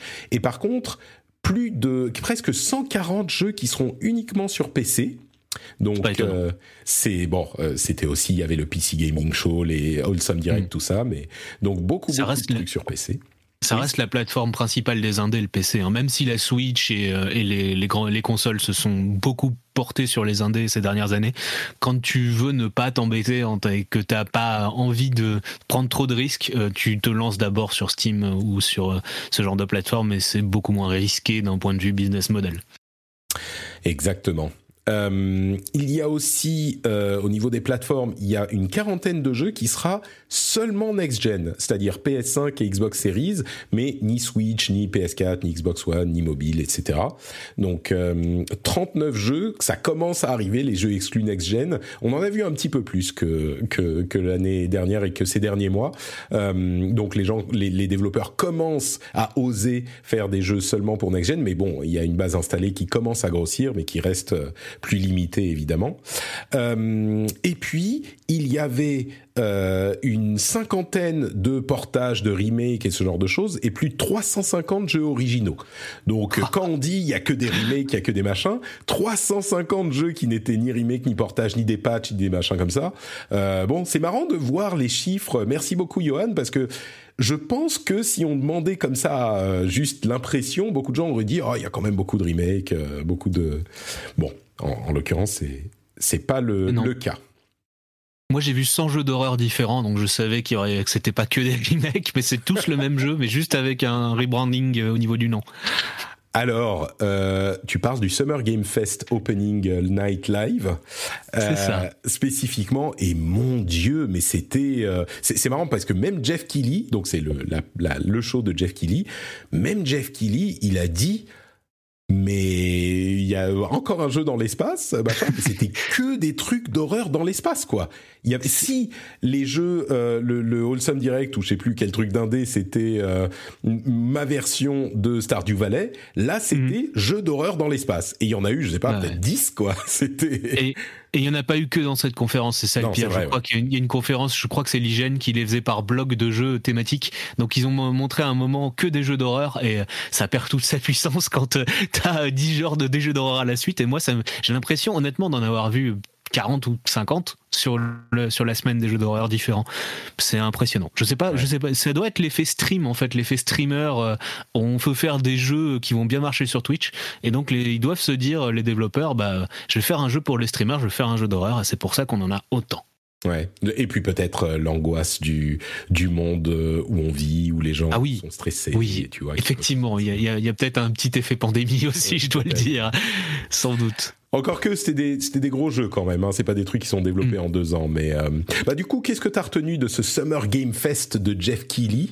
Euh, un, Juste un truc que je note, euh, il, il, a, il avait pas tellement de, de nouveaux jeux à annoncer qu'on avait vu nulle part ailleurs, mm-hmm. et du coup, il s'est arrangé pour faire quand même des world premières parce que dès qu'il y avait genre, c'est un nouveau trailer pour un jeu qu'on a déjà vu, c'est euh, une nouvelle information sur un truc dont on sait déjà mm. tout. Il y a une nouvelle mèche de cheveux euh, sur le modèle de tel personnage. World Premiere, c'était c'était un peu ridicule, ça voulait plus rien dire. Et eh ben, et eh ben moi, c'est ce que j'ai retenu, c'est la World Premiere euh, d'un jeu qu'on connaissait déjà, qui était Street Fighter 6 parce qu'il avait été annoncé par Sony la semaine d'avant. Ils ont montré les premières images, et donc là, c'est Guile, le trailer de Guile. Personnellement, Street Fighter 6 est de loin le jeu que j'attends le plus maintenant, je pense, de 2023. Donc, euh, ouais, en voir plus tout le temps, euh, ça me euh, ça m'intéresse. Sinon, euh, je dois dire, euh, pas au niveau des jeux qui m'intéressent, mais au niveau du trailer, il y a celui de de mince comment il s'appelle avec la vache Goat Simulator 3, qui était sans doute le meilleur trailer. le jeu, on ne sait pas, mais le trailer était très bon vu que c'était une parodie de Dead Island 2. C'était le trailer de 2013, il me semble, de le 3. Ouais, fallait choper la ref. Hein, jamais eu de suite. Ouais, fallait, fallait, être là il y a 9 ans quand même. Mais moi, je dis, non, le jeu est pas sorti, jamais sorti. Mais moi, j'étais là il y a 9 ans. Je me souviens de ce trailer parce qu'il était marquant à l'époque et du coup la parodie était très bien. Euh, sinon, euh, entre parenthèses, God Simulator 3, il n'y a pas eu de God Simulator 2. C'est ça qui est, C'est comme, comme Brise de Nice. Ouais, tout à fait. C'est ça. Hmm. Euh, et donc euh, ouais, euh, sinon moi à vrai dire, bah cette conférence là, mais un petit peu resté resté sur la bras. Je l'ai vu, j'ai dit ouais d'accord, c'est pas c'est pas des annonces exceptionnelles que qui étaient qui étaient dans ce truc là. À vrai dire, il y a des il y a des petits jeux comme ça genre Midnight Suns, enfin des petits jeux. Qu'est-ce que je raconte Des gros jeux genre Midnight Suns qui m'intriguent et qui quand une fois que les les previews sont tombés à peu près au même moment que la conférence m'intéressaient beaucoup moins. mais mais on, va, on va sans doute y revenir. Hein, c'est le c'est le jeu de Firaxis, donc une sorte de XCOM like euh, light avec des personnages Marvel. Euh, très light. Oui, j'avoue que c'était le concept m'intrigue. En pratique, je sais pas si ça sera mon truc, mais euh. ça fait ça fait plus d'un an qu'on en entend parler de ce XCOM avec des super héros dans l'univers Marvel par les gens qui ont fait Firaxis, donc les gens de Firaxis, donc qui ont fait les XCOM reboot, qui sont d'excellents jeux. Et donc moi j'ai je gardais un œil et je vois qu'en fait dans les reviews c'est genre euh, c'est un c'est de la tactique mais un peu simplifié. Euh, avec des cartes moi ça me dérange pas du tout j'adore les jeux de cartes. Mais euh, il y aurait un petit manque de profondeur. Il n'y a pas l'effet évidemment punitif et gestion qu'il y avait qu'il y avait dans XCOM donc je dois dire que les toutes les toutes les previews qui sont sorties disaient oui ça sera sans doute un bon jeu mais faut pas en attendre un XCOM et moi j'en attendais plutôt une sorte de XCOM donc comme j'aime pas du tout mm. l'univers super héros tout ça c'est un jeu qui est sorti de ma, liste de, jeux à suivre, à vrai dire. Moi, c'est un petit peu l'inverse du coup. Euh, je suis pas très XCOM et j'aime beaucoup les super-héros. Mais précisément l'inverse. C'est, je sais pas, les previews qu'on en a vu, c'était un peu genre, euh, ouais, bah tu fais des coups et puis ça, ça tape, euh, et puis voilà quoi, tu bats ton truc. Ça avait l'air pas intéressant dans le gameplay, donc mhm. euh, je sais pas, on verra. Il reste cette partie faire des que je, que je référence tout le temps, aller faire des des balades au, au clair de lune avec Doctor Strange, tu vois ça. ça Il y avait d'autres choses hein, quand même qui étaient qui étaient montrées. Alors bien sûr, moi aussi le le Gotti de euh, genre la barbe de Guy, il m'a beaucoup plu. Ils, ont, ils ont annoncé qu'il y a un truc hyper intéressant. Euh, quand tu fais ton Sonic Boom, donc tu tiens en arrière et puis tu un timing parfait. Pile au bon moment, ça fait un truc plus puissant. Et exactement. C'est symptomatique. Oui, vas-y. Vas-y, vas-y. Moi, je disais, j'allais dire, c'est symptomatique d'une chose qui va me plaire dans Street Fighter 6, c'est qu'ils vont réintroduire une forme de complexité et de et de prime à euh, prime en fait à la bonne technique des joueurs. Ça, c'est un truc qui, était, qui avait disparu dans le 5 et qui va me plaire dans le 6. Bah, c'est d'autant plus important que euh, le jeu sera aussi accessible avec euh, ce système dont on parlait la semaine dernière avec Aubin de contrôle moderne où il suffira d'appuyer sur un bouton pour faire un coup spécial. Et, et donc là, ça amène vraiment, en, en, comme on s'en doutait euh, une prime euh, à, l'effort. Quand on réussit à bien faire les choses, et eh ben on sera a priori euh, plus à même de bien réussir le le combat que quelqu'un qui utilise le mode moderne où bah on n'a pas justement ces trucs où si on fait le truc très très bien, on a on est on a un coup plus fort quoi. C'est ça. Et le, le, mode moderne en fait, il ampute, il va amputer le, une partie de la move list. Donc il y a des il y a des coups qu'on pourra pas faire, des coups qu'on pourrait faire en mode technique qui n'existeront pas en mode moderne. Et ça, ça me rappelle beaucoup ce que faisait Arc System Works déjà il y a 10 ans avec la série des Blast Blue, puis après avec euh, Guilty Gear Xrd, où en fait ils laissaient un mode stylish, ils appelaient ça, euh, qui permettait de faire euh, des, combos juste en, appuyant sur les boutons. Mais si tu voulais faire les choses avancées des personnages, fallait jouer en mode technique qui est entraîné beaucoup. Moi, à vrai dire, Street Fighter 6, hormis le côté graphique et l'esthétique qui est la continuation de Street Fighter 4 et 5 que j'aime pas du tout parce que je suis extrêmement nostalgique d'un d'un Street Fighter en pixel art très beau à la Street Fighter Alpha Street Fighter 3. Euh, moi, tout le reste me va au niveau de gameplay, tout ce qu'ils ont montré, mais en même temps, je suis nostalgique d'une chose qu'ils peuvent pas refaire, vu que ils ont plus du tout les compétences techniques, je pense, à l'intérieur de leur studio pour faire des jeux comme le font le font le Arc System Works, c'est-à-dire Dragon Ball Fighters et tous ces jeux-là qui sont magnifiques, qui sont de la 3D cel shaded euh, vue de vue de côté. Ça, ça, je pense que chez Street, chez Capcom, ils peuvent plus le faire parce qu'ils ont juste pas les, le personnel. Ils sont spécialisés depuis des, des dizaines d'années, euh, 15 ans maintenant, dans un style qui est un peu un peu photoréaliste stylisé, donc c'est-à-dire une sorte comme comme Mortal Kombat, comme les productions NetherRealm, euh, Injustice, Mortal Kombat, où euh, c'est des c'est grossièrement des personnages à peu près euh, à peu près cohérents dans un style graphique cohérent, mais où ils rajoutent par-dessus des taches d'encre, tout ça. Et comme quand on sait le prix que ça coûte de faire des jeux de combat, c'est sans doute un des jeux, un des styles de jeu les plus chers à développer. il y a dix ans, on parlait d'un personnage pour Skullgirls euh, qui serait dans les 150 000 dollars. Donc c'est un petit jeu en 2D indépendant. Euh, à l'époque, pour Street Fighter 4, celle Killian, qui était un producteur, disait non, ça peut dans Street Fighter 4, ça peut aller jusqu'à 1 million de dollars pour développer un perso, pour le créer de A à Z. Donc on peut imaginer Street Fighter 6, c'est des budgets de l'ordre de, je sais pas, 50, 80 millions de dollars, ça me paraît pas du tout déconnant. Et donc avoir déjà le personnel compétent et donc euh, le style graphique, il est choisi dix ans en avance quoi. Enfin, quand ils ont commencé, ils savaient qu'ils qu'ils pouvaient pas faire autre chose et qu'ils pourraient pas concurrencer Arc System Works sur un autre euh, style graphique. Donc moi, Street Fighter 6, les réserves que j'ai sont des réserves irrationnelles, c'est là-dessus et tout le reste, tout le gameplay, ça me ça me plaît globalement ce que j'en vois. Écoute, on verra dans moi aussi, je l'attends avec grande impatience. D'ailleurs, j'ai relancé aussi Street Fighter 5. J'ai fait quelques mm. combats, je me suis fait rétamer et euh, et j'étais arrivé en fait en silver. Je suis, mm. genre j'ai réussi à arriver à 2015 et au prochain combat que je vais faire, je vais me faire battre et je vais redescendre en ultra ultra euh, bronze. Mais mais en fait, j'étais en silver, on en parlait la semaine dernière et j'étais plus sûr, j'étais bien en silver. J'ai réussi à atteindre le silver un jour. Je suis fier. j'ai très peu j'ai très peu joué moi en, classé. Je crois que je crois que j'y ai joué euh, j'ai joué juste en 2017 à, Street Fighter V parce que le jeu m'a pas trop accroché. J'ai beaucoup de problèmes notamment pour pas trop rentrer dans les détails, mais je trouve que les coups sont très amputés par rapport à ce qu'ils devraient être. T'as l'impression de taper juste devant toi. Il y a un vrai problème avec les hitbox des coups du jeu, qui, est, qui a pas l'air d'être du tout là dans Street Fighter 6. Et je crois que j'étais monté en, en tout début de platine, je crois, quand j'y avais joué. Euh, je m'étais pas, je m'étais pas entêté. Arrêtons de parler je m'étais pas entêté. Je, je, suis, je suis plutôt bon au jeu de combat. Je pense que je suis un joueur moyen au jeu de combat, c'est-à-dire qu'un un mauvais joueur peut pas me battre et je peux pas battre les, les joueurs professionnels, mais je, je me débrouille au jeu de combat. C'est pour ça que j'adore. C'est mon style favori de jeu. on, fera, un spécial jeu de combat. C'est ça, on, on, fera avec Aubin. Vous me donnerez des cours et puis on verra si je peux, si je peux. avec plaisir. Euh, donc bon, il y a, y a, plein d'autres choses hein, dont, dont, on peut parler. Callisto Protocol, donc dont on a vu du gameplay vraiment euh, étendu pour la première fois. Euh, Call of Duty, euh, dont on a vu du gameplay aussi oh, la, la, première. Quel enfer non, t'as pas aimé ni l'un ni l'autre Ah non, mais c'était la, présentation du gameplay. Je sais pas si tu te souviens, ce tunnel de 15 minutes où il y a une, équipe qui marche à pas feutrer dans un bateau là. Oh, quel ennui Quel ennui J'avoue que pourtant le, niveau du bateau euh, de Call of Duty Modern Warfare 2, je m'en souviens encore de, l'original. Mhm.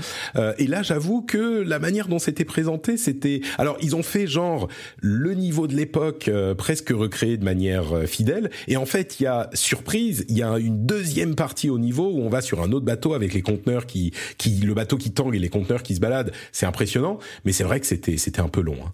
Euh, hmm.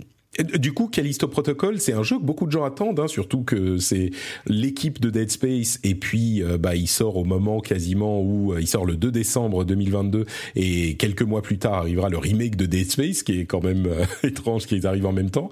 et les mêmes jeux. Pile, ouais, c'est pile le même jeu. Ça t'a parlé du coup Non, parce que c'est vraiment un genre que j'aime pas. Je crois que j'ai joué à Resident Evil 1, Resident Evil 3, et j'ai arrêté les survival horror pour le reste de ma vie. Donc ça fait plus de 20 ans que j'ai pas touché Survival Horror. Et euh, personnellement, je dois dire que parmi les montagnes de Survival Horror, on en parlait, qu'on a vu, c'est le seul qui avait l'air un petit peu euh, un petit peu réalisé euh, avec de, des ambitions techniques importantes. Il était extrêmement gore euh, comme trailer. Je sais pas si tu as remarqué, il y avait des ah démembrements en gros plan et des choses, des choses vraiment impressionnantes. Mais pour le coup, je trouve qu'il faisait tellement dans la surenchère de te, tout montrer d'un coup euh, que j'en avais plus l'impression d'être dans un Doom que d'être dans un, que d'être dans un survival horror à certains moments. Que genre Doom 3, tu vois. Je, suis assez d'accord avec toi. Il était quand même, ça avait l'air d'être le plus abouti de tous ces trucs qu'on a vus. Euh, ça avait l'air d'être le plus abouti. Donc euh, bon, intrigant, mais c'est un genre tellement particulier. Ça sera, ça s'adresse vraiment aux, gens qui aiment euh, ce genre et qui attendent ce truc-là. Il y a un truc qui m'a marqué, c'est Witchfire, qui est une sorte mm. de, ça a l'air d'être un FPS genre un petit peu comme Painkiller. Tu te souviens de ces Je, je crois que c'est les développeurs de Painkiller, à vrai dire. Ah, c'est People Can Fly? C'est, bah en fait, je crois que c'est les anciens, les anciens de, de, il me semble. Hein. Je, je, je suis, j'espère ne pas te dire de bêtises, mais euh, ça ressemble tellement, ça me surprendrait pas. Hein. Ouais, de toute façon, c'est un studio polonais et donc euh, mm. évidemment, euh, c'était c'était déjà des Polonais à l'époque de Painkiller. Et euh, oui, c'est pour l'instant ce qu'on en voit, même si ça a l'air un petit peu moins porté sur l'ultra violence et le nombre d'ennemis que pouvait l'être Painkiller à l'époque, qui était une sorte de sérieux sérieux, ce qui fait bizarre à dire. Mais euh, euh, ouais, ouais, Painkiller, c'est de bons souvenirs.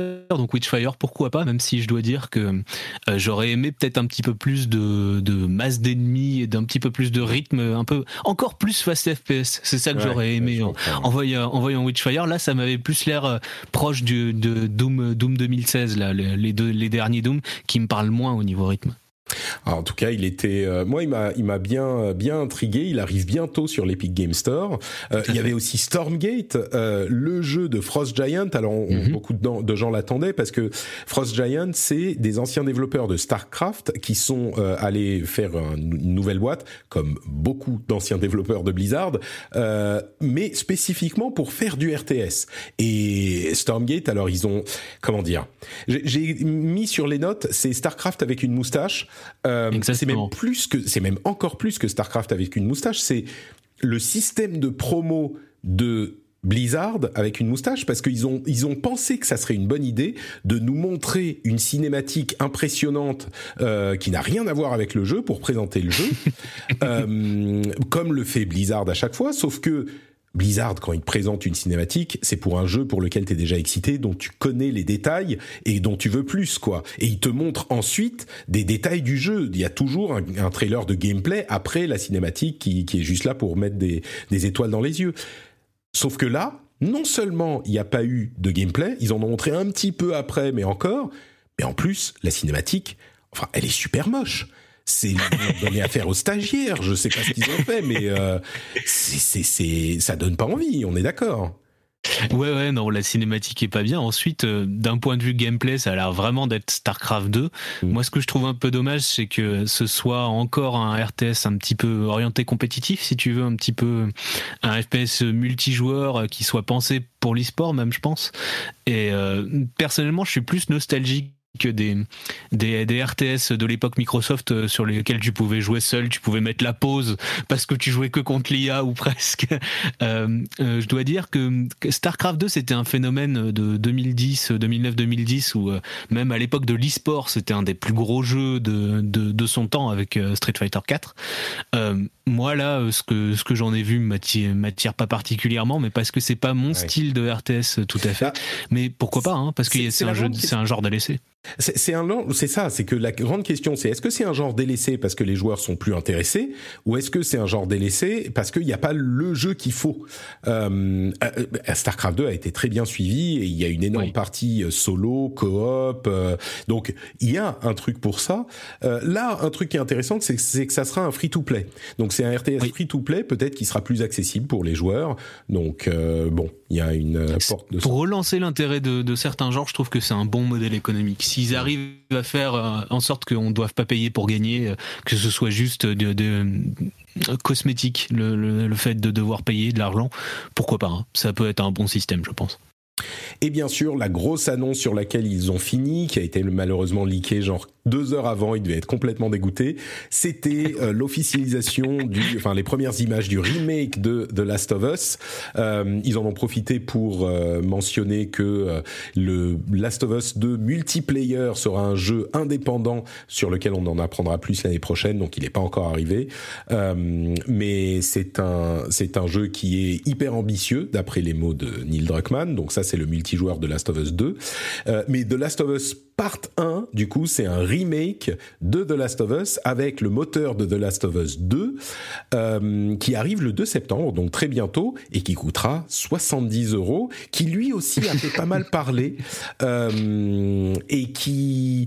Euh, c'est vrai que quand tu vois l'un à côté de l'autre dans les peut-être dans les petites images sur Twitter ou ce genre de choses, c'est clairement différent relativement différent, mais il faut vraiment regarder de près pour. Il était tellement beau le premier, et surtout il a déjà eu un remaster. Oui, euh, exactement. Après, pour arriver sur PS4, donc peut-être que par rapport à la version PS3, évidemment, il est beaucoup plus beau. Mais il faut quand même regarder de près pour euh, voir euh, en quoi il y a plus de détails, quoi. Il a été. Hmm. Il a été mal, relativement mal reçu. Euh, effectivement, le, le, fait que le, sujet était vanté avant euh, a complètement enlevé le, le facteur, euh, le facteur impressionnant, le facteur waouh exactement. Et moi, tout ce que je dis, c'est en fait à qui ça s'adresse The Last of Us Part 1 Remake? Parce que globalement, hormis les gens qui n'ont pas connu le jeu à sa sortie en 2013, si je dis pas de bêtises, il n'y a pas eu de, enfin, tous les gens qui étaient intéressés y ont joué ou possiblement à The Last of Us. Hein. C'était, c'est un des jeux qui a le plus fait parler de lui ces dernières années, un des jeux le plus surmarketé, survendu, refait, revu dans différentes versions, euh, presque autant que Grand Theft Auto 5. Euh, et du coup, euh, personnellement, ouais, si c'est juste un remake graphique comme ça, euh, un léger lifting façon Catherine Deneuve, euh, ouais, non, je je vois pas vers qui il s'adressait en fait. Sans doute à un public plus jeune qui a pas connu l'époque PS3 ou à un public qui a sauté la génération PS4 et qui a eu que le jeu sur PS3 et qui maintenant veut le refaire dans des conditions effectivement graphiquement plus intéressantes, mais euh, Ouais, j'ai connu des, des fins de. j'ai connu des last morphing plus intéressants. Ouais, surtout à 70 euros, mais ça, bon, on se doute que, se doute que Naughty Dog ne crache pas sur l'argent de revendre son triple A au prix fort. Hein. Non, je, je, pense qu'il y a des gens qui vont peut-être euh, découvrir le jeu avec la série qui a, hmm. qui a fini euh, sa, sa production, peut-être. Et puis, euh, disons qu'au niveau marketing, c'est pas bête parce que qui va aller acheter le remaster de l'époque PS4 aujourd'hui, quand le remake est disponible, euh, bah tout à coup il est beaucoup moins intéressant. Du coup, euh, peut-être que voilà, les gens qui vont vouloir l'acheter vont se dire bah je vais prendre le truc qui est au niveau. C'est vrai que euh, les modèles sont différents, sont plus réalistes, ça fait un petit peu moins cartoon. sur le Tess, qui est l'un des personnages, c'est assez flagrant parce que pour le coup, elle a l'air, elle, elle, ressemble à une personne, quoi, une vraie personne dans cette nouvelle version, alors que sur l'ancien, ça ressemblait, on va pas dire, c'est pas, ça fait BD, quoi, on va dire. Ouais, ça fait, c'est ça, ça fait, ça fait tout à fait BD, exactement. Et, et, et, les nouvelles versions font, bah, t'as l'impression d'avoir une personne. D'ailleurs, c'est marrant parce que elle était genre un petit peu mignonne, Tess, en version BD, euh, et en version euh, bah, remake, euh, bah, c'est une personne. Ça m'a presque fait un petit peu penser au personnage de Horizon Forbidden West, où mm. tu sens que bah, c'est pas des, des, des, acteurs, des modèles de Hollywood, tu vois, qui font ça dans leur temps libre. C'est des vrais gens. Et là, c'est une vraie personne. Elle a le visage un petit peu allongé. Enfin, c'est une personne normale que tu pourrais croiser dans la rue. Et, et donc avoir en mouvement sur ta télé 4K machin, peut-être que ça sera plus impressionnant. Mais dans ce qu'on a vu là, c'est c'était. Euh, mais tu sais quoi? Tu parlais des gens qui euh, refont les, euh, les, les personnages à chaque fois qu'ils ressortent. Quand ils ressortent, c'est exactement la même chose. Là, Écoute, il n'est pas impossible que moi, s'il l'inclut à un moment dans le dans le nouveau PlayStation Plus.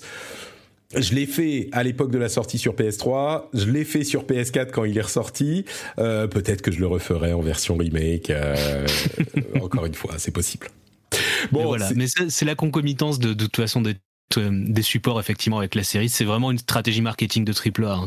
On refait parler de notre jeu, donc il faut le ressortir dans une version nouvelle. Et que tu peux vendre à 70 euros, ou peut-être qu'il sera en promo à 50, donc les, les gens vont se dire c'est une super affaire, alors que le, le, remaster, le jeu à 10 ans, quoi, il, il, doit être à 20 euros maintenant, ou oui, quelque chose comme ça. Il, Parce que des années. les gens qui vont voir la série, évidemment qu'il y en a qui vont s'intéresser au truc, et si tu peux le, leur vendre le truc à 10 ou 20 euros, bah c'est pas autant d'argent que si tu peux le leur vendre à 50 en promo, tu vois, donc euh, bref. Bien sûr. Bon, bah, c'est à peu près tout pour cette deuxième grosse conférence, le Summer Game Fest euh, Opening Night Live with Jeff Keighley. Euh, et du coup, Maintenant, il y a le reste des conférences sur lesquelles on va passer beaucoup plus vite, mais il y en a genre... Les 18 autres conférences, tu veux dire euh, On va aller, là à peu près dans l'ordre chronologique. La toute première, c'était donc la conférence Upload VR Showcase. Qu'est-ce que t'en as pensé, toi? J'en ai pensé que je déteste la VR et que ça ne changera pas avec cette conférence et eh ben, personnellement. Moi, j'ai trouvé ça assez impressionnant en fait. Euh, la, les, les, jeux qui étaient montrés étaient plutôt, à vrai dire, j'ai l'impression que j'ai arrêté de surveiller vraiment la VR pendant, euh, je sais pas, deux ans.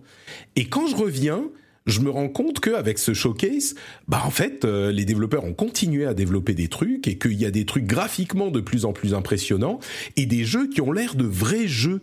Il y a des trucs qui sortent, des sortes de MMO avec beaucoup d'action. Euh, il y a des, euh, des, des sortes de hack and, slash avec la première personne, des jeux d'aventure en science-fiction. Je pense à Hubris pour la science-fiction, Hellsweeper pour le jeu à la première personne. Il y a Zenith qui est une sorte de MMO qui a une update là, c'est cette semaine-là.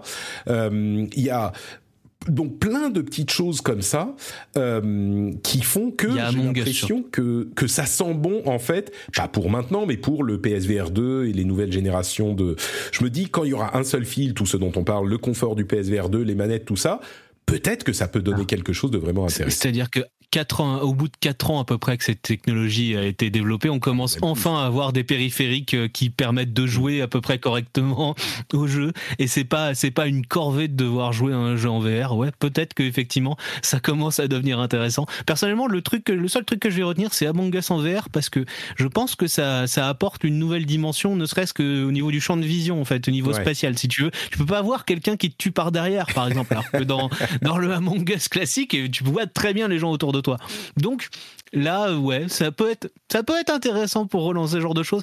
Euh, personnellement, la VR, en fait, j'aime bien les, les gameplay techniques et tout, donc vraiment, c'est l'inverse de tout ce qui sort sur VR. Tu peux pas jouer un jeu technique sur VR parce que tout simplement, t'es empêché par euh, partout euh, par les périphériques de jouer de manière technique. Donc ça m'intéresse C'est vrai que c'est plus l'expérience et la présence que. Mais bon, moi je continue à être intrigué, on va dire. Je peux comprendre. Day of the Devs qui suivait donc la conférence de euh, Jeff Keighley, euh, qui est le truc de, de merde comment il s'appelle euh, ah Psychonauts ah oui je vois ce que tu veux dire. bref, je vois de lui, qui tu parles. et, et, donc là c'était un peu c'était le premier tunnel où là je me suis dit mais Tim Schafer si on est pas voilà Tim Schafer merci Double Fine, enfin évidemment. Ouais, tout à fait, c'est Double Fine. Le, c'est là, alors j'ai noté, je sais pas, peut-être 25, euh, 30 jeux. Et à la fin, littéralement, dans mes notes, j'ai mis j'en peux plus. C'est là où vraiment, la première fois, je me suis dit, mais euh, mais c'est bon quoi, ça, ça, ça, ça hmm. je, je, peux plus.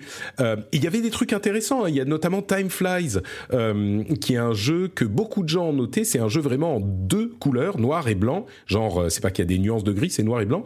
Et on joue euh, très pixelisé, on joue une petite mouche qui a une liste de choses qu'elle veut faire avant de mourir, et la, la durée du jeu dépend de l'espérance de vie dans le pays où on qu'on choisit. Euh, et donc, si on a une espérance de vie dans ce pays moyenne de 74 ans, on a 74 14 secondes euh, pour faire cette euh, liste de trucs et c'est des trucs marrants genre je veux aller euh, faire jouer de la musique, il faut passer près de la guitare et gratter les cordes avec les en passant à côté. Là, c'est j'ai joué de la musique, etc. C'est une sorte de puzzle découverte, machin. On joue une mouche, hein, soyons clairs. Oui, oui, bien sûr, on joue une mouche, effectivement. mes notes sur ce truc, c'est Two Beat Fly Bucket List Puzzle Game with Awkwardest Indie Dev. Il était tellement awkward le dev, il était charmant, hein, mais. Euh. Donc il y avait ça, il y avait. Euh... T'as vu ces, ces, jeux de train? Il y en a eu deux ou trois, des jeux d'horreur de train. Ouais, ouais, tout à fait. Et on l'avait déjà vu le, le Chou Chou Charles. Euh, ah oui. Euh, ouais, euh, dans une conférence, je sais plus quand d'ailleurs, mais je sais que je, je sais que j'avais déjà vu euh, les trailers de Chou Chou Charles et c'est un concept qui a l'air rigolo, je dois dire. C'est un mélange de rail shooter et de jeu d'horreur qui est vraiment, euh, pour le coup, ça c'est original quoi. C'est vraiment un truc, un truc intéressant. Je sais pas du tout ce que ça peut donner d'un point de vue gameplay. Si on voit ça, ça va juste être un facteur amusant et encore un jeu à streamer comme j'en parlais plus tôt. Mais pour le coup, se faire poursuivre par un, un train araignée euh, démon, ouais, pourquoi pas Ouais, mais mes notes c'est Open World Horror Spider Train Shooter qui arrive en early access en 2022 et effectivement on a des moments où on est sur un train à nous mhm. et on est sur les rails pour s'enfuir.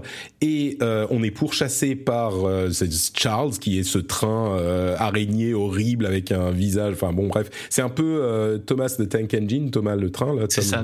mais, mais, mais version horreur. Et donc parfois on réussit à quand on a suffisamment tiré sur Charles à le faire partir. Et là il faut sortir dans la forêt partir du train et réunir des, des composants pour upgrader notre train pour pouvoir ou le réparer pour pouvoir continuer à rouler. Et quand on est en train de se balader, on a toujours peur que Charles arrive et que c'était c'est super bizarre, mais euh, et, il fait partie de ces jeux qui sont alors là on a quitté les grosses annonces et les gros trucs on est vraiment dans l'indé et c'est du n'importe quoi, de l'intéressant, du bien réalisé, ce dont on parlait tout à l'heure. Tous ces jeux, mm. on va en parler d'autres, mais tous ces jeux sont vraiment ingénieux, intrigants, euh, bien foutus, et il y en a tellement qu'on n'en peut plus, on les vomit quoi. Enfin moi perso, le nombre de jeux qui dont le gameplay se base sur un jeu de mots avec bear, genre ours, mais c'est c'est qu'est-ce qui se passe quoi? Ils, ils, ont présenté notamment Bear and Breakfast qui est une sorte de bed and breakfast mhm. de d'hôtel euh, tenu par un ours et on joue l'ours mais mais quoi? Il y a, y a Shim qui était intéressant, qui est un jeu où on bouge euh, d'ombre en ombre, et c'est une sorte de puzzle où il faut se balader. Si on n'est pas dans une, on saute comme une grenouille, c'est une sorte de Frogger, on saute d'une ombre à l'autre, euh, et si on n'est pas dans une ombre pendant plus de deux secondes, on est, on a perdu, on est ramené au point d'avant, euh, et donc il faut passer genre dans l'ombre d'un d'un vélo, d'un type à vélo qui roule euh, pour arriver à l'ombre suivante, etc. C'est ce genre de choses, une sorte de, oui, de grenouille. Enfin il y en a, il y en avait des tonnes. Euh, S'il y en a que t'as retenu, toi, dans le Day of the Devs, du coup? Je me suis euh, des, posé la question. Des jeux à grenouilles, tu veux dire? Ou à ouf Non, mais tu sais, il y avait quoi 4 ou 5 jeux à grenouilles? Euh, Ouais, non, il y en a surtout. Dans le Wholesome Game aussi, il y en a eu plein. Enfin bref, on, on s'est tapé des jeux à grenouilles partout. Non, j'en ai retenu aucun parce que, comme toi, c'est le moment où j'ai commencé à être assommé. Mm. Et euh, je dois dire, hormis Time Flies, il n'y a pas grand chose qui m'a marqué. Ouais. D'accord. Bon, bah, time flies, chouchou, euh, Charles. Ça fera la blague pour le Day of the Devs. Euh, Devolver Digital, dont je disais que je l'attendais avec beaucoup d'impatience parce que ces dernières années, euh, c'était vraiment bien réalisé, marrant, mais juste comme il faut, en se moquant de l'industrie et des tendances de l'industrie. Et là, c'est tombé pour moi carrément à plat.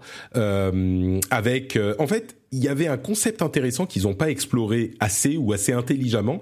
Alors il y avait euh, Mecha euh, Suda Goichi, le développeur Suda mm. 51, tout à fait, euh, qui était dans une sorte de mecha, qui était un truc. C'était marrant, mais au final ça n'a absolument rien apporté. C'était juste parce qu'ils se sont dit bon on va mettre euh, Suda Goichi dedans, ok mais le concept qui était intéressant sur lequel ils auraient pu faire un truc genre super moqueur comme ils font tout soin avec le marketing, c'était le video game singularity où tous les studios de jeux vidéo se rachètent entre eux et finissent par devenir un studio qui est une euh, un, trou noir de jeux vidéo qui attire tout et qui détruit l'industrie du jeu vidéo. Et ils essayaient d'éviter ça. Et c'est marrant évidemment à une époque où tous les studios se rachètent entre eux, il y a une consolidation mais c'était pas bien fait, c'était pas intrigant, c'était pas marrant, c'était c'était bof au final et j'étais hyper déçu. Je suis revenu à l'époque où j'aimais pas les les conférences des voleurs digitales. euh, et en plus, il y avait quoi? Il y avait cinq jeux, quelque chose comme ça. Quatre, ouais, quatre, ouais, quatre jeux. Euh, alors il y en a un qui a marqué les gens quand même. Est-ce que de Plucky Squire t'as t'as intrigué? Évidemment, parce que je pense que c'est un des trailers les mieux réalisés de tout ce qu'on a vu de toute la semaine. Honnêtement, je pense que c'est un des trailers les plus intrigants, mais à la fois par euh, son concept, par son aspect graphique. Euh, je pense qu'il faut expliquer. En gros, on ouvre un livre euh, dans lequel il y a un héros qui est le The Plucky Squire, donc un petit personnage tout mignon, et on voit donc qu'on peut se balader dans le livre, jouer à des gameplays. Donc au début, on voit du Zelda, ensuite on voit de la plateforme classique. On se dit ouais, ça va être un jeu, un jeu indé comme ça euh, qui va multiplier les petits gameplays. Puis au bout d'un moment dans le trailer, euh, une fois qu'on est au 15e gameplay, hop, il y a The Plucky Squire qui sort du livre. Et tout d'un coup on passe à la 3D qu'on croyait être une 3D de présentation. Et en fait non, tu peux sortir dans le monde qui t'est présenté euh, du truc 3D et donc tu te retrouves à aller dans des objets différents, tu vas sur une tasse, tu vas tu vas sur un sur un autre objet. Et donc tu ça multiplie encore plus les gameplays, tu passes à un shmup, tu passes à plein de trucs du puzzle game et euh, ouais, je pense que c'est un, un, des trailers les mieux faits par l'effet surprise. Tu t'attends pas du tout à ce passage, à, ce, à sortir du livre. Et euh, il y a beaucoup de gens qui ont trouvé ça à la fois très mignon euh, graphiquement, très bien réalisé. Personnellement, comme toujours les jeux qui multiplient les gameplays, je vais attendre de voir à quel point chaque gameplay est intéressant. Mais mais ouais, très très bon trailer, très bon trailer, il faut le dire.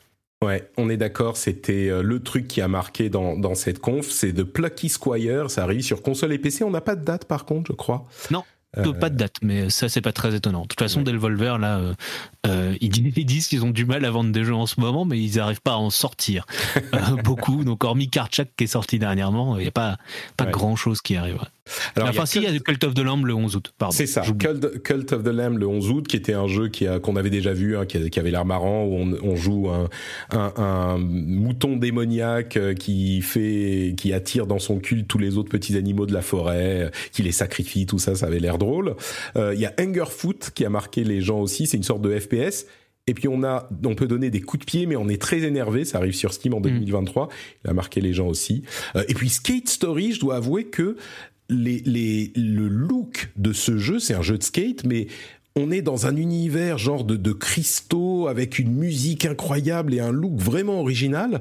Euh, alors il n'y a pas de date non plus, mais bon, du coup, au final, euh, tous les jeux qu'ils ont présentés, je, les retiens. Bon, il y en avait quatre ou cinq du coup, mais euh, quand c'est pas que je les retiens, c'est que quand on m'en reparle, euh, ce que je dirais, c'est évidemment aller voir de Plucky Squire le trailer, mais Skate Story, ça vaut le coup de le regarder aussi parce que graphiquement, c'est ça a l'air trippant, quoi. Oui, bien sûr.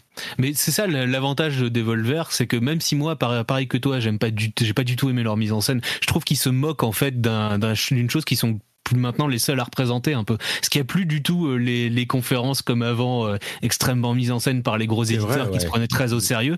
Maintenant, ils, ils, parodient une chose qui sont les seuls à faire, donc ils s'auto-parodient un petit peu, je trouve.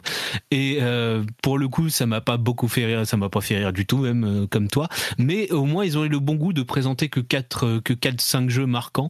Donc ouais, quatre jeux marquants. Donc au moins, on les retient quoi. On sait ce qu'on sait ce que c'est Devolver qui est derrière.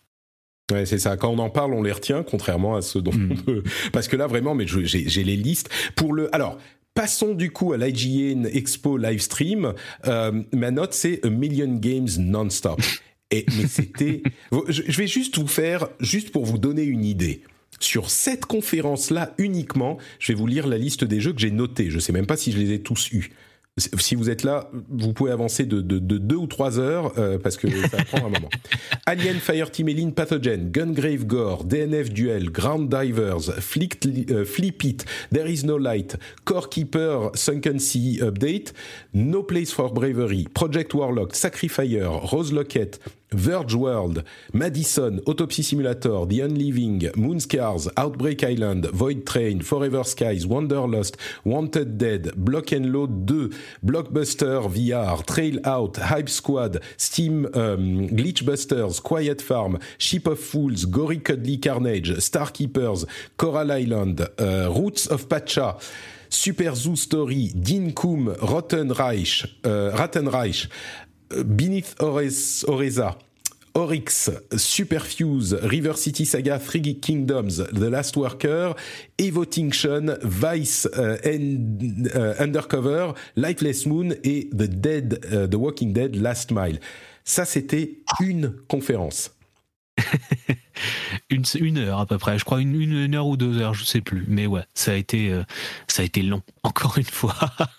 il y avait une euh, série, c'est là qui regroupait les trucs. Donc il y avait la série euh, jeu d'horreur, il y avait la série Stardew Valley, stratégie, voilà. la série. Bon, qu'est-ce que tu as retenu de tout ça, toi? Euh, pas grand chose. À vrai dire, ce qui m'a plus attiré l'œil, c'est des jeux que je connaissais déjà, genre DNF Duel, qui est le prochain jeu d'Arc System Works qui sort le 28 juin. T'as marqué juillet dans ton dossier, mais attention, c'est le 28 juin. Il sort dans, deux semaines. et euh, très, beau, hein, comme tous les jeux de Arc System Works. Euh, bah, le même le même moteur que d'habitude, hein, le même truc. Ils sont, c'est un jeu de commande. Hein, c'est comme les, c'est comme Grand Blue Fantasy. En fait, c'est un éditeur coréen que, qui leur a demandé de, de, de faire un jeu de combat dans le, avec une licence qu'ils avaient déjà.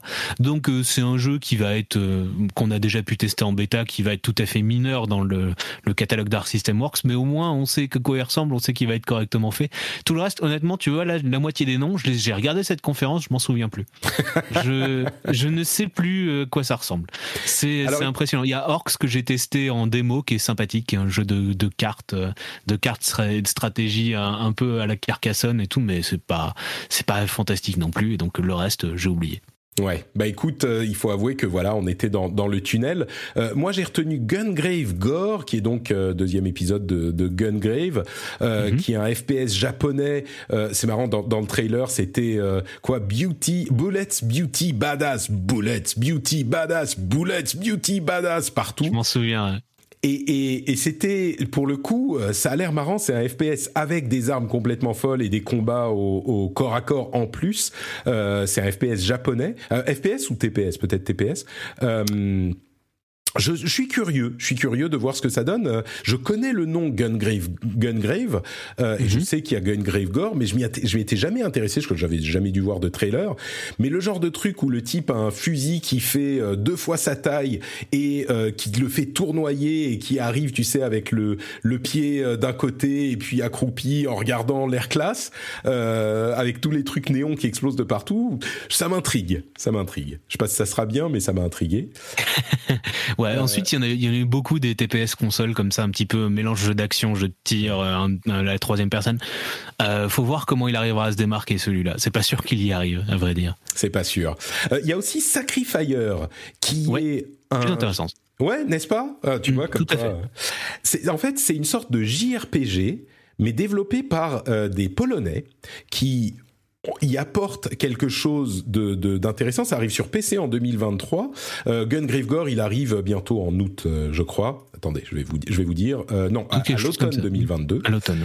Euh, et, et, du coup, Sacrifier, c'est un JRPG qui est fait un petit peu en style HD 2D, euh, qu'on mm, connaît bien, hein, mais mais qui a aussi une composante action et puis qu'on a l'impression qu'ils, qu'ils se lâchent quoi, qui font un, un, JRPG, mais en se disant bon, euh, on va faire un truc moderne. On va pas faire de la nostalgie à fond avec le HD 2D.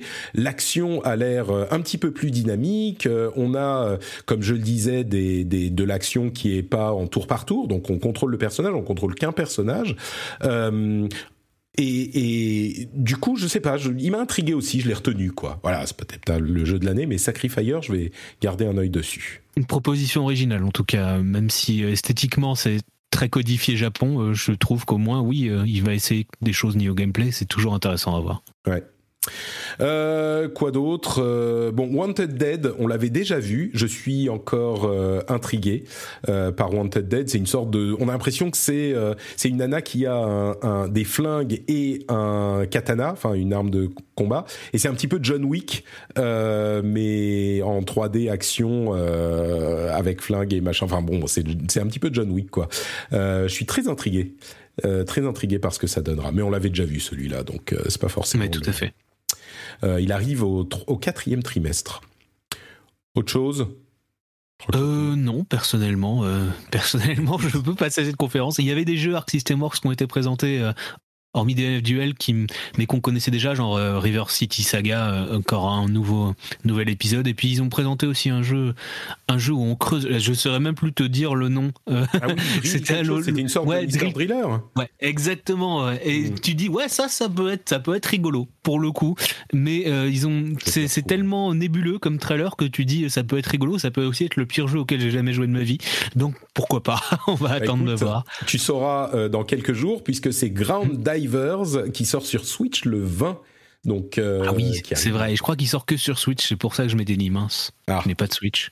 Euh, euh, Ground Divers, c'est oui effectivement, c'est une sorte de, de Mister Driller pour ceux qui se souviennent de ce jeu il y a très longtemps, avec des éléments de stratégie, mais vraiment genre, on a l'impression qu'ils se sont dit, euh, qu'est-ce qu'on pourrait faire avec Mister Driller, mais de moderne. Et là encore, un petit mm. peu comme Sacrifier, de, de pour moderniser le truc, ajouter des éléments intéressants, etc. Donc ouais, Ground Divers.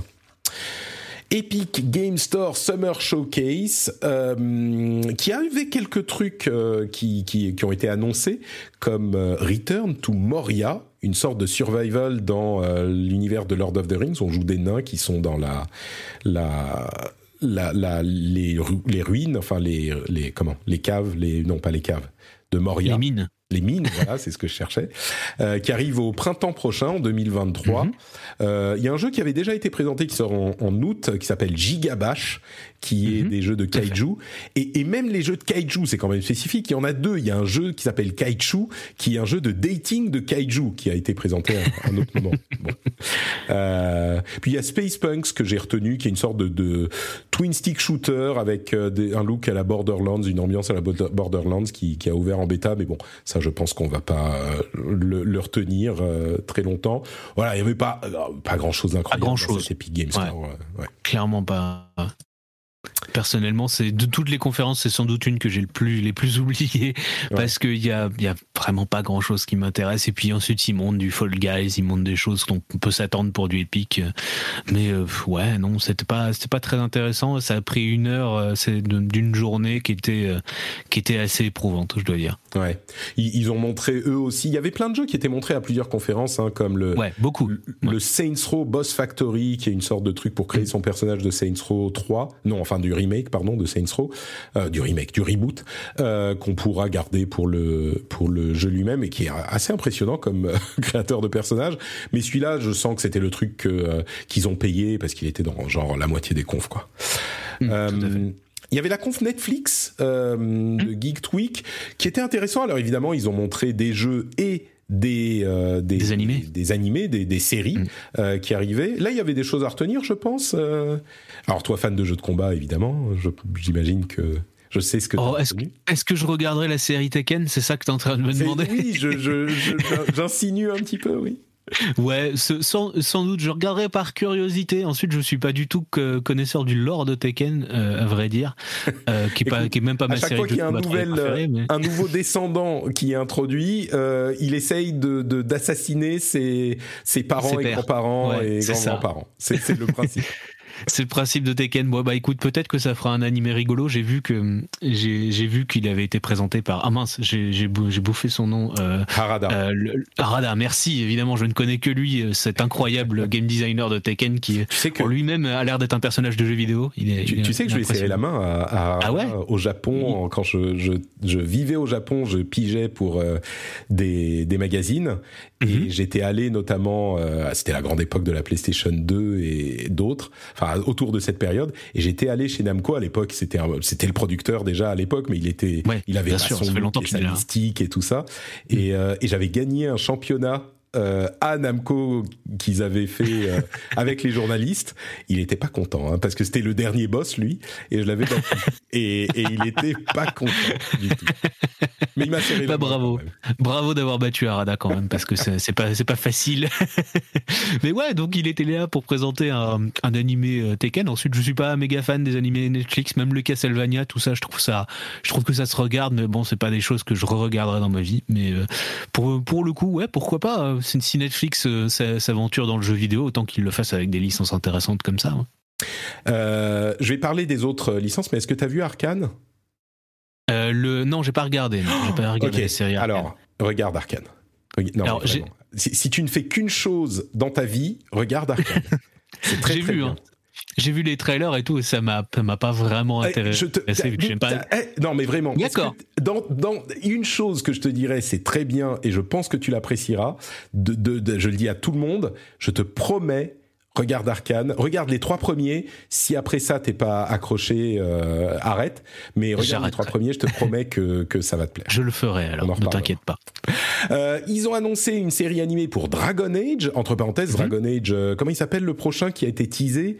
Euh, Je me souviens plus. Bref, ils ont donné un, ah, un titre. Moi non plus pour euh, c'est après euh, Absolution, c'est c'est pas Inquisition ou c'est peut-être Absolution d'ailleurs, je sais plus. Bref, il y aura une série Dragon Age Absolution qui arrive en décembre 2022 avec des personnages originaux.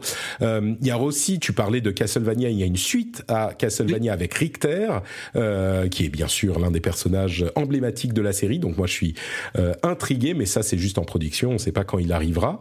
et puis ce qui était intéressant, c'est qu'ils ont présenté pas mal de jeux, des petits jeux, hein, des trucs pas forcément incroyables, des trucs qui étaient déjà présents ailleurs, mais qu'ils incluent à leur abonnement, parce que souvenez-vous, les jeux euh, Netflix, eh ben ils sont inclus dans votre abonnement Netflix, et il y a des trucs comme Spiritfarer ou Raji qui arrivent euh, dans l'abonnement. Ils ont aussi un jeu de de d'échecs euh, basé sur The Queen Gambit. les échecs, ça s'appelle c'est, ça a fait beaucoup rire les gens, mais en fait, euh, oui, c'est un jeu d'échecs, mais bon, d'une part, c'est un petit peu dans l'univers avec des gens qui t'apprennent à jouer aux, échecs, des personnages de la de la série qui est très bien d'ailleurs, qui t'apprennent à jouer aux échecs. Euh, et puis pourquoi pas? Franchement, il n'y a pas de, tu vois, moi j'ai trouvé ça, oui, c'est marrant d'inventer les échecs, à deux doigts d'inventer les échecs, machin, mais je trouve ça pas bête quoi. Tu regardes le, la série, tu dis euh, ah bah c'est vrai les échecs c'est sympa, j'aimerais bien y jouer. Et ben il se trouve qu'il y a un jeu d'échecs, il y a une bonne synergie. Euh, il y a un jeu La Casa des Papel, euh, il y a enfin bon plein de petits jeux comme ça basés sur les séries ou non d'ailleurs. Euh, et puis il y a Point P qui a fait beaucoup exactement. Alors, c'est ce que j'allais dire. Je pense que c'est le jeu que tout le monde a retenu, Point P. Ouais parce que c'est le fait par le créateur de Donwell, qui avait été un petit jeu indé où tu dois descendre vite dans un puits, euh, qui était, euh, qui avait été très apprécié sur peut-être parce qu'il valait 2 euros aussi, donc c'est facile d'apprécier un jeu à 2 euros. Et là, en fait, c'est l'inverse. C'est tu dois monter euh, une tour. tu dois, tu dois monter le plus haut possible. Donc vraiment, c'est, l'inverse de Donwell, ce poil, comme tu dis. Point P, et c'est très mignon en tout cas. C'est bien, graphiquement, c'est, tout à fait joli. Donc je pense que ça a intrigué parce que ça avait l'air d'être un peu le seul vrai jeu euh, euh, mobile intéressant, vu que tout, tout est, je crois, tout ce qui est présenté sur Netflix et sur mobile. Donc là, c'est à une exclusivité mobile un petit peu, un petit peu cool. Ouais, c'est, je pense que c'est ce que les les gens ont retenu de, Netflix, hormis bien sûr les animés. Au niveau des jeux, c'est pas une pie, vraiment. Alors moi, je l'ai téléchargé. J'ai été surpris de voir le nombre de jeux qu'il y a dans l'offre euh, gaming de, Netflix. Vraiment, moi, j'étais resté à genre, ils en ont quatre et voilà. Euh, je l'ai téléchargé. Je vais vous avouer que j'ai joué 5 minutes et puis j'en ai eu marre. C'est un jeu mobile, quoi. C'est un jeu Comme moi avec euh... Donwell, tiens. Pardon? Comme moi avec Donwell. Ah, d'accord. Mais Downwave avait l'air un petit peu plus. Euh, bref, là c'est un jeu. Euh, c'est c'est pas du tout un euh, endless runner, mais c'est ce genre mhm. de truc quoi. Ou c'est genre comment il s'appelle cut the rope ou tu vois ce genre de truc où bon, tu joues, tu joues avec un doigt, c'est c'est pas passionnant quoi. Moi j'ai pas. Tu t'occupes dans le métro quoi. Ouais voilà. Ouais voilà. Et, et encore, j'ai des meilleures choses à faire dans le métro. Je crois. euh, bon, il y a d'autres trucs. Il y a Terranil, euh, il y a un jeu de Devolver qui arrive qui s'appelle Reigns Three Kingdoms, qui est une sorte de Tinder for Monarchs comme ils l'ont ah. dit. Bon voilà. Euh, il y a une nouvelle saison pour Dota, Dragon's Blood. Euh, bon, ok. Donc voilà pour le euh, Netflix Geek Tweak, euh, le Tribeca Game Spotlight. Euh, c'était c'était très Tribeca, c'était très non-judgmental, representation, arty. on parle aux développeurs et il y a tous les. C'est là qu'ils ont présenté Little to the Left? Non, c'était pas là. Euh, non, je crois pas que c'était. Mais on le connaissait déjà, Little to the Left, de toute ah, façon, depuis longtemps. Ah oui, non, Little to the Left, ça fait un an qu'on le suit, euh, je crois. D'accord. Euh, dans la rédaction. Donc euh, ouais, c'est un, un, jeu indé qui est effectivement pas mal, pas mal marqué par son concept. Mais là, je crois qu'il y a eu que 5 jeux, quelque chose comme ça, au Tribeca. C'est ça.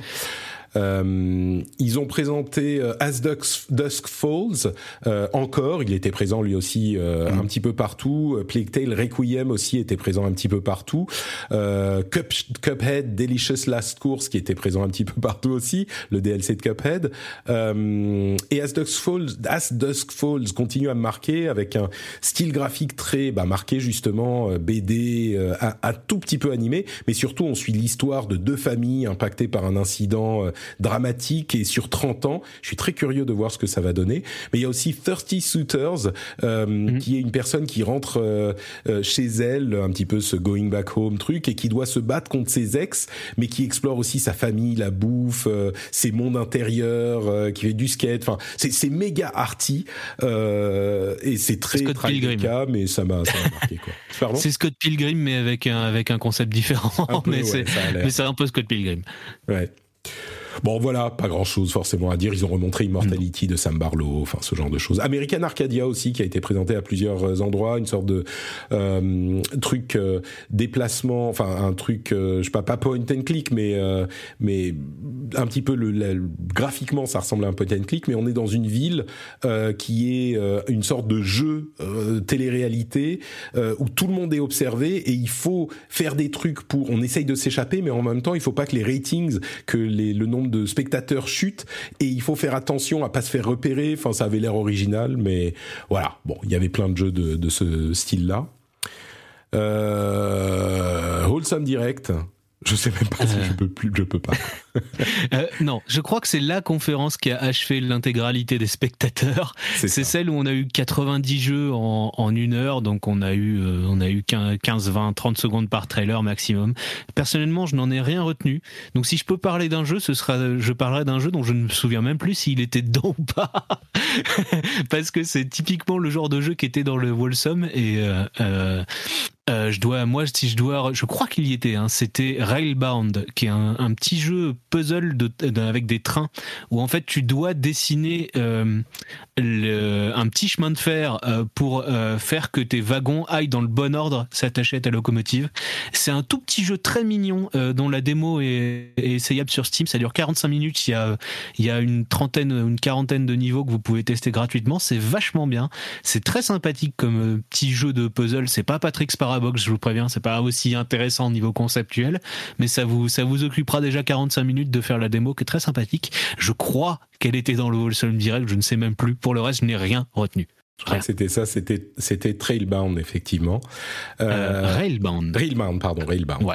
Euh, ouais, il y avait. Euh, alors le nom, je m'en souviens plus, mais c'était un jeu qui était hyper intéressant euh, où il fallait plier les pages des pages pour. C'était un puzzle, un jeu de puzzle. Mhm. il fallait plier les pages pour faire des nouvelles images qui permettait au personnage de se déplacer d'un endroit à l'autre.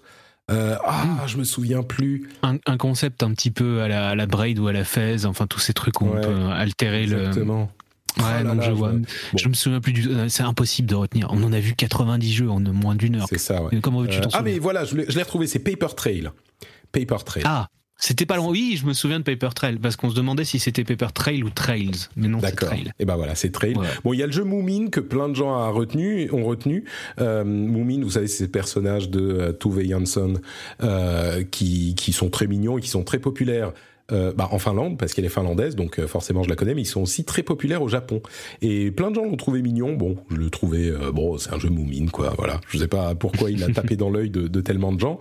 mais oui, bon, on a déjà fait notre topo sur l'ambiance du, du, du, du, salon. Ça, c'est clairement un truc qui vont changer pour la prochaine fois, quoi. C'est le genre de choses où ils s'en sont rendus compte au bout d'un moment et ils, vont se dire, ok, on refait pas ça la prochaine fois n'a pas besoin de, de, repasser euh, une heure sur ces problèmes d'avalanche de, trailers, mais clairement le Wholesome Direct. Et, et c'est ironique parce que là, au final, on en parle le moins longtemps peut-être de ce Wholesome Direct, alors que c'est celui qui avait le plus de jeux. Donc vraiment de loin euh, plus de jeux. Mais mais un peu ouais voilà exactement. Ils ont raté leur truc qui était de présenter les jeux. Je pense que si un développeur avait son trailer au milieu de ce gloubi-boulga de jeu, il devait être déçu parce que euh, en fait ça a pas marché marketingement. Personne ne se souvient de ce qu'il y avait dedans. C'est impossible. Future Games Show, euh, qui était pas mal pour le coup, pas mal monté, pas mal, pas mal foutu. Euh, T'en as retenu quelque chose, toi? Alors, euh, j'en ai retenu, ouais, euh, c'est pas là où j'ai vu le plus de jeux qui m'intéressaient. Je pense qu'il y a, c'est là où ça, ça, a commencé et avec le Wholesome Direct un peu, je pense à ce qu'il y ait plein de Metroidvania qui nous tombent dessus en même temps. Donc, euh, moi, comme j'aime beaucoup les Metroidvania, évidemment, j'en ai, j'en ai retenu quelques-uns. Il y a The Last Face, je pense, qui va être celui qui va être le, le plus retenu par, par les gens, qui, a, qui ressemble quand même beaucoup à un mélange de Castlevania et de Blasphemous, un petit peu. Enfin, c'est un Blasphemous-like, hein, je pense, on peut le dire. Je crois que je crois qu'il était déjà testable en démo euh, il y a, il y a quelque chose comme un an ou demi. Et il fait, euh, très, il fait même Bloodborne, hein, je trouve, dans le dans le, dans l'esthétique. Euh, ouais, l'ambiance, l'esthétique, l'univers, le bestiaire, oui, tout à fait, c'est Bloodborne. C'est des gens avec des capuches et des monstruosités tentaculaires, c'est tout à fait ça. Donc c'est 2D Bloodborne, euh, oui, enfin comme tu dis, Castlevania, euh, Blasphemous. Pixel art à fond. C'est l'art 2D. très, mais qui ressemble vraiment à Blas il ressemble vraiment à Blasphemous techniquement, mm. ce qui est plutôt bien parce que c'est un très beau jeu Blasphemous. oui, et c'est. Ça s'appelle The Last Faith. Hein. The Last Faith la, dernière fois. Et euh, c'est euh, c'est par contre ça va être un Metroidvania très lent hein, très orienté sur le sur euh, contourner les attaques ennemies jouer avec le système pour pour savoir. C'est pas du tout un jeu qui va nous obliger à jouer vite. Donc comme maintenant la Metroidvania il y en a il y en a des milliers on peut choisir complètement le style de gameplay qu'on préfère.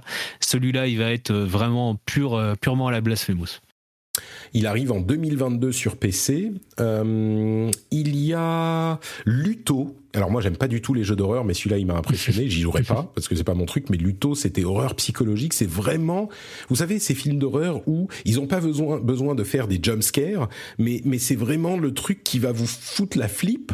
Euh, ça m'a fait penser à, à Pity, euh, Luto. Mm.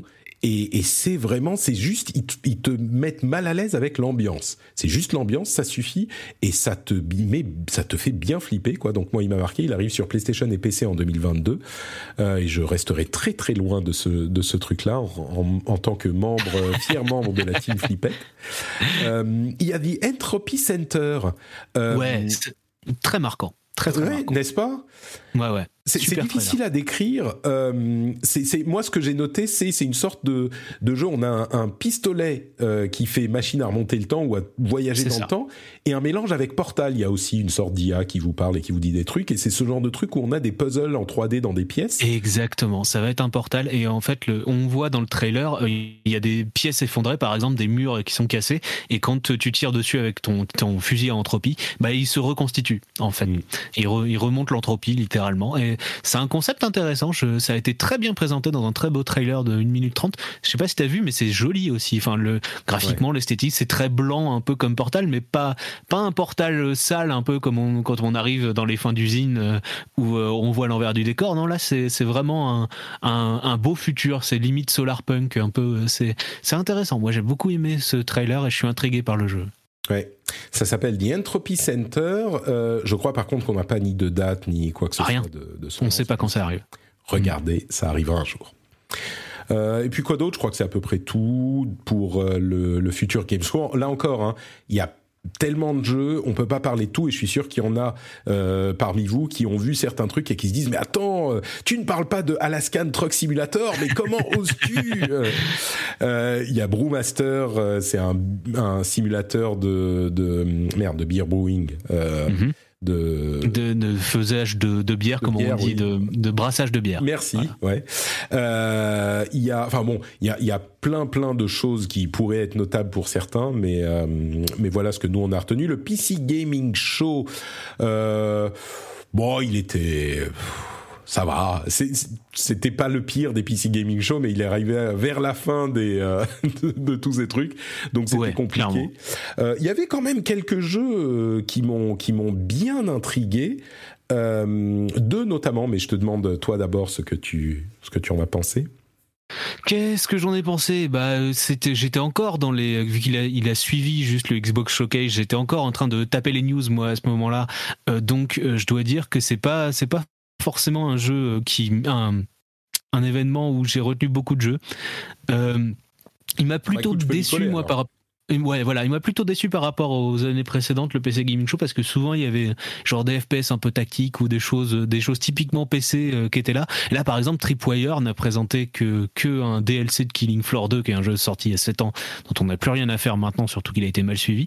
Et moi, il y a, y a plus le côté un petit peu euh, vieux grognard du PC dans le, dans le PC Gaming Show que j'aimais bien dans les, dans les vieux PC Gaming Show. Et donc là, j'ai été plutôt, plutôt déçu. Ouais. Si, je crois que c'est là-dedans que j'ai vu un super jeu qui était, euh, qui était un jeu de, euh, de, de construction d'un city builder sur les de, de temples tibétains en gros qui s'appelle les Sarah Summit Kingdom. Je crois qu'il était dans ce, dans le PC Gaming Show et c'est vraiment un de mes jeux de la semaine personnellement. D'accord. Les Sarah Summit Kingdom. C'est pas celui-là où on a on construit des des villes à une sorte de SimCity ou de même civilisation sur le dos d'animaux euh, géants qui voyagent? Non.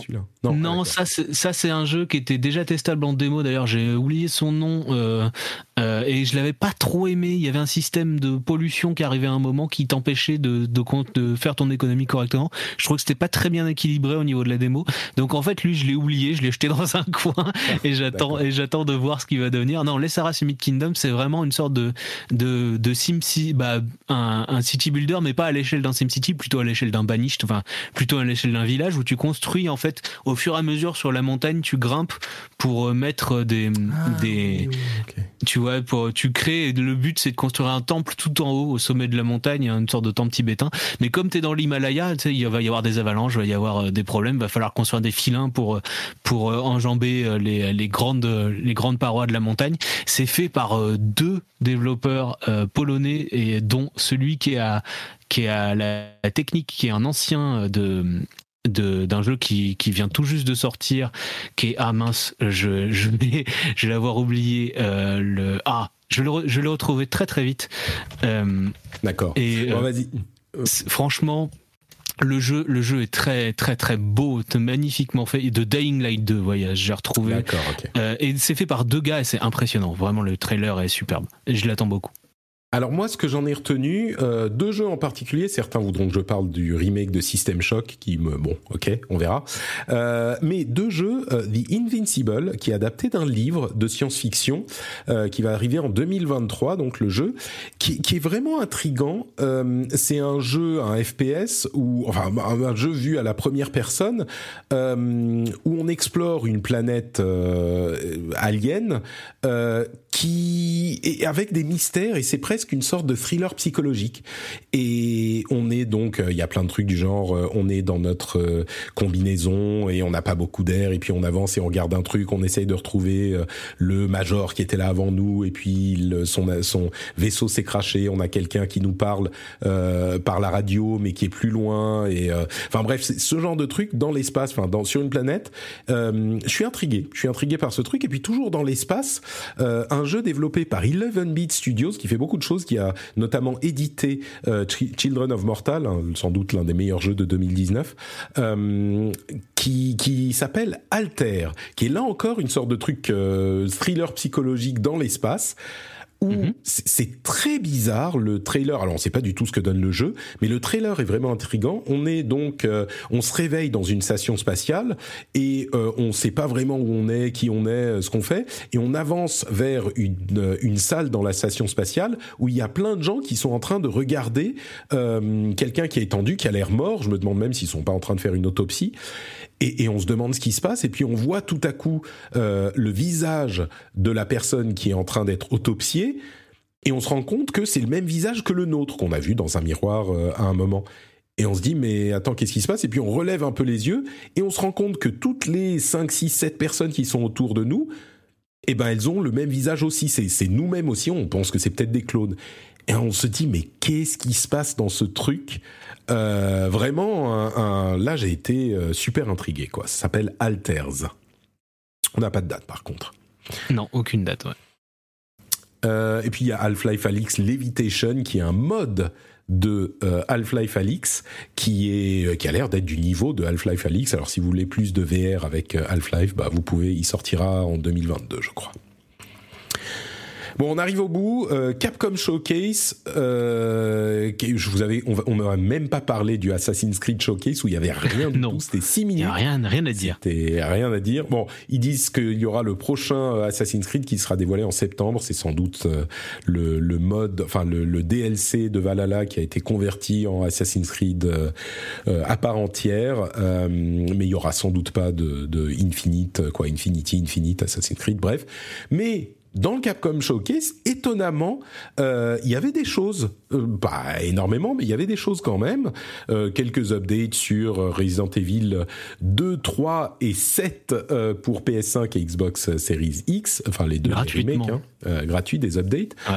Euh, un DLC pour euh, Resident Evil 8, euh, des images en plus pour Resident Evil 4, etc., etc. Beaucoup sur Monster Hunter Sunbreak, il y a une démo qui est disponible et l'extension arrive bientôt. C'est l'extension Sunbreak pour Monster, Hunter.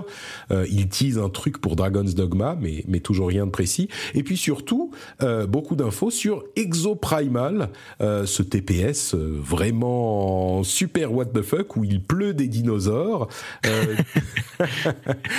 t'as, vu, t'as eu le temps de regarder ce Capcom Showcase ouais. Exoprime ouais, Oui, bien sûr. Ouais, j'ai, regardé le Capcom Showcase et du coup j'ai vu euh, le trailer d'Exoprimal et effectivement, si le concept a l'air rigolo, d'un point de vue gameplay, ça m'a l'air d'être un, un TPS coopératif un petit peu à euh, comment les Destiny, tous ces jeux-là euh, qui ont été faits par la concurrence.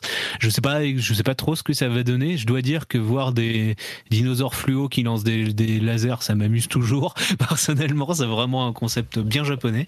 Mais euh, ouais, euh, on sait, on sait pas trop. Enfin, on en a vu beaucoup d'images, mine de rien. C'est un trailer de, de 3 minutes, quelque chose comme ça. Mm.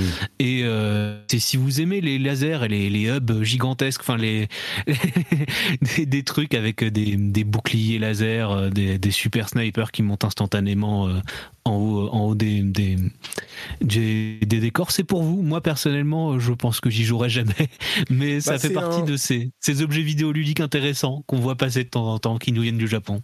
C'est vraiment un, jeu service. Euh, enfin, ça, on a l'impression que c'est un jeu service et c'est du effectivement du coopératif, mais coopératif compétitif. C'est-à-dire qu'on est en 5v5 euh, où on, on essaye d'aller le plus vite possible dans le niveau, plus vite que l'équipe adverse. Et j'ai l'impression qu'on n'a pas vraiment de compétitif ou très peu de compétitif où on va tirer sur les ennemis. On, on doit surtout, euh, on a différents rôles, des personnages avec différents rôles. On a l'impression qu'il y a le tank, le DPS, peut-être le, le, support, machin.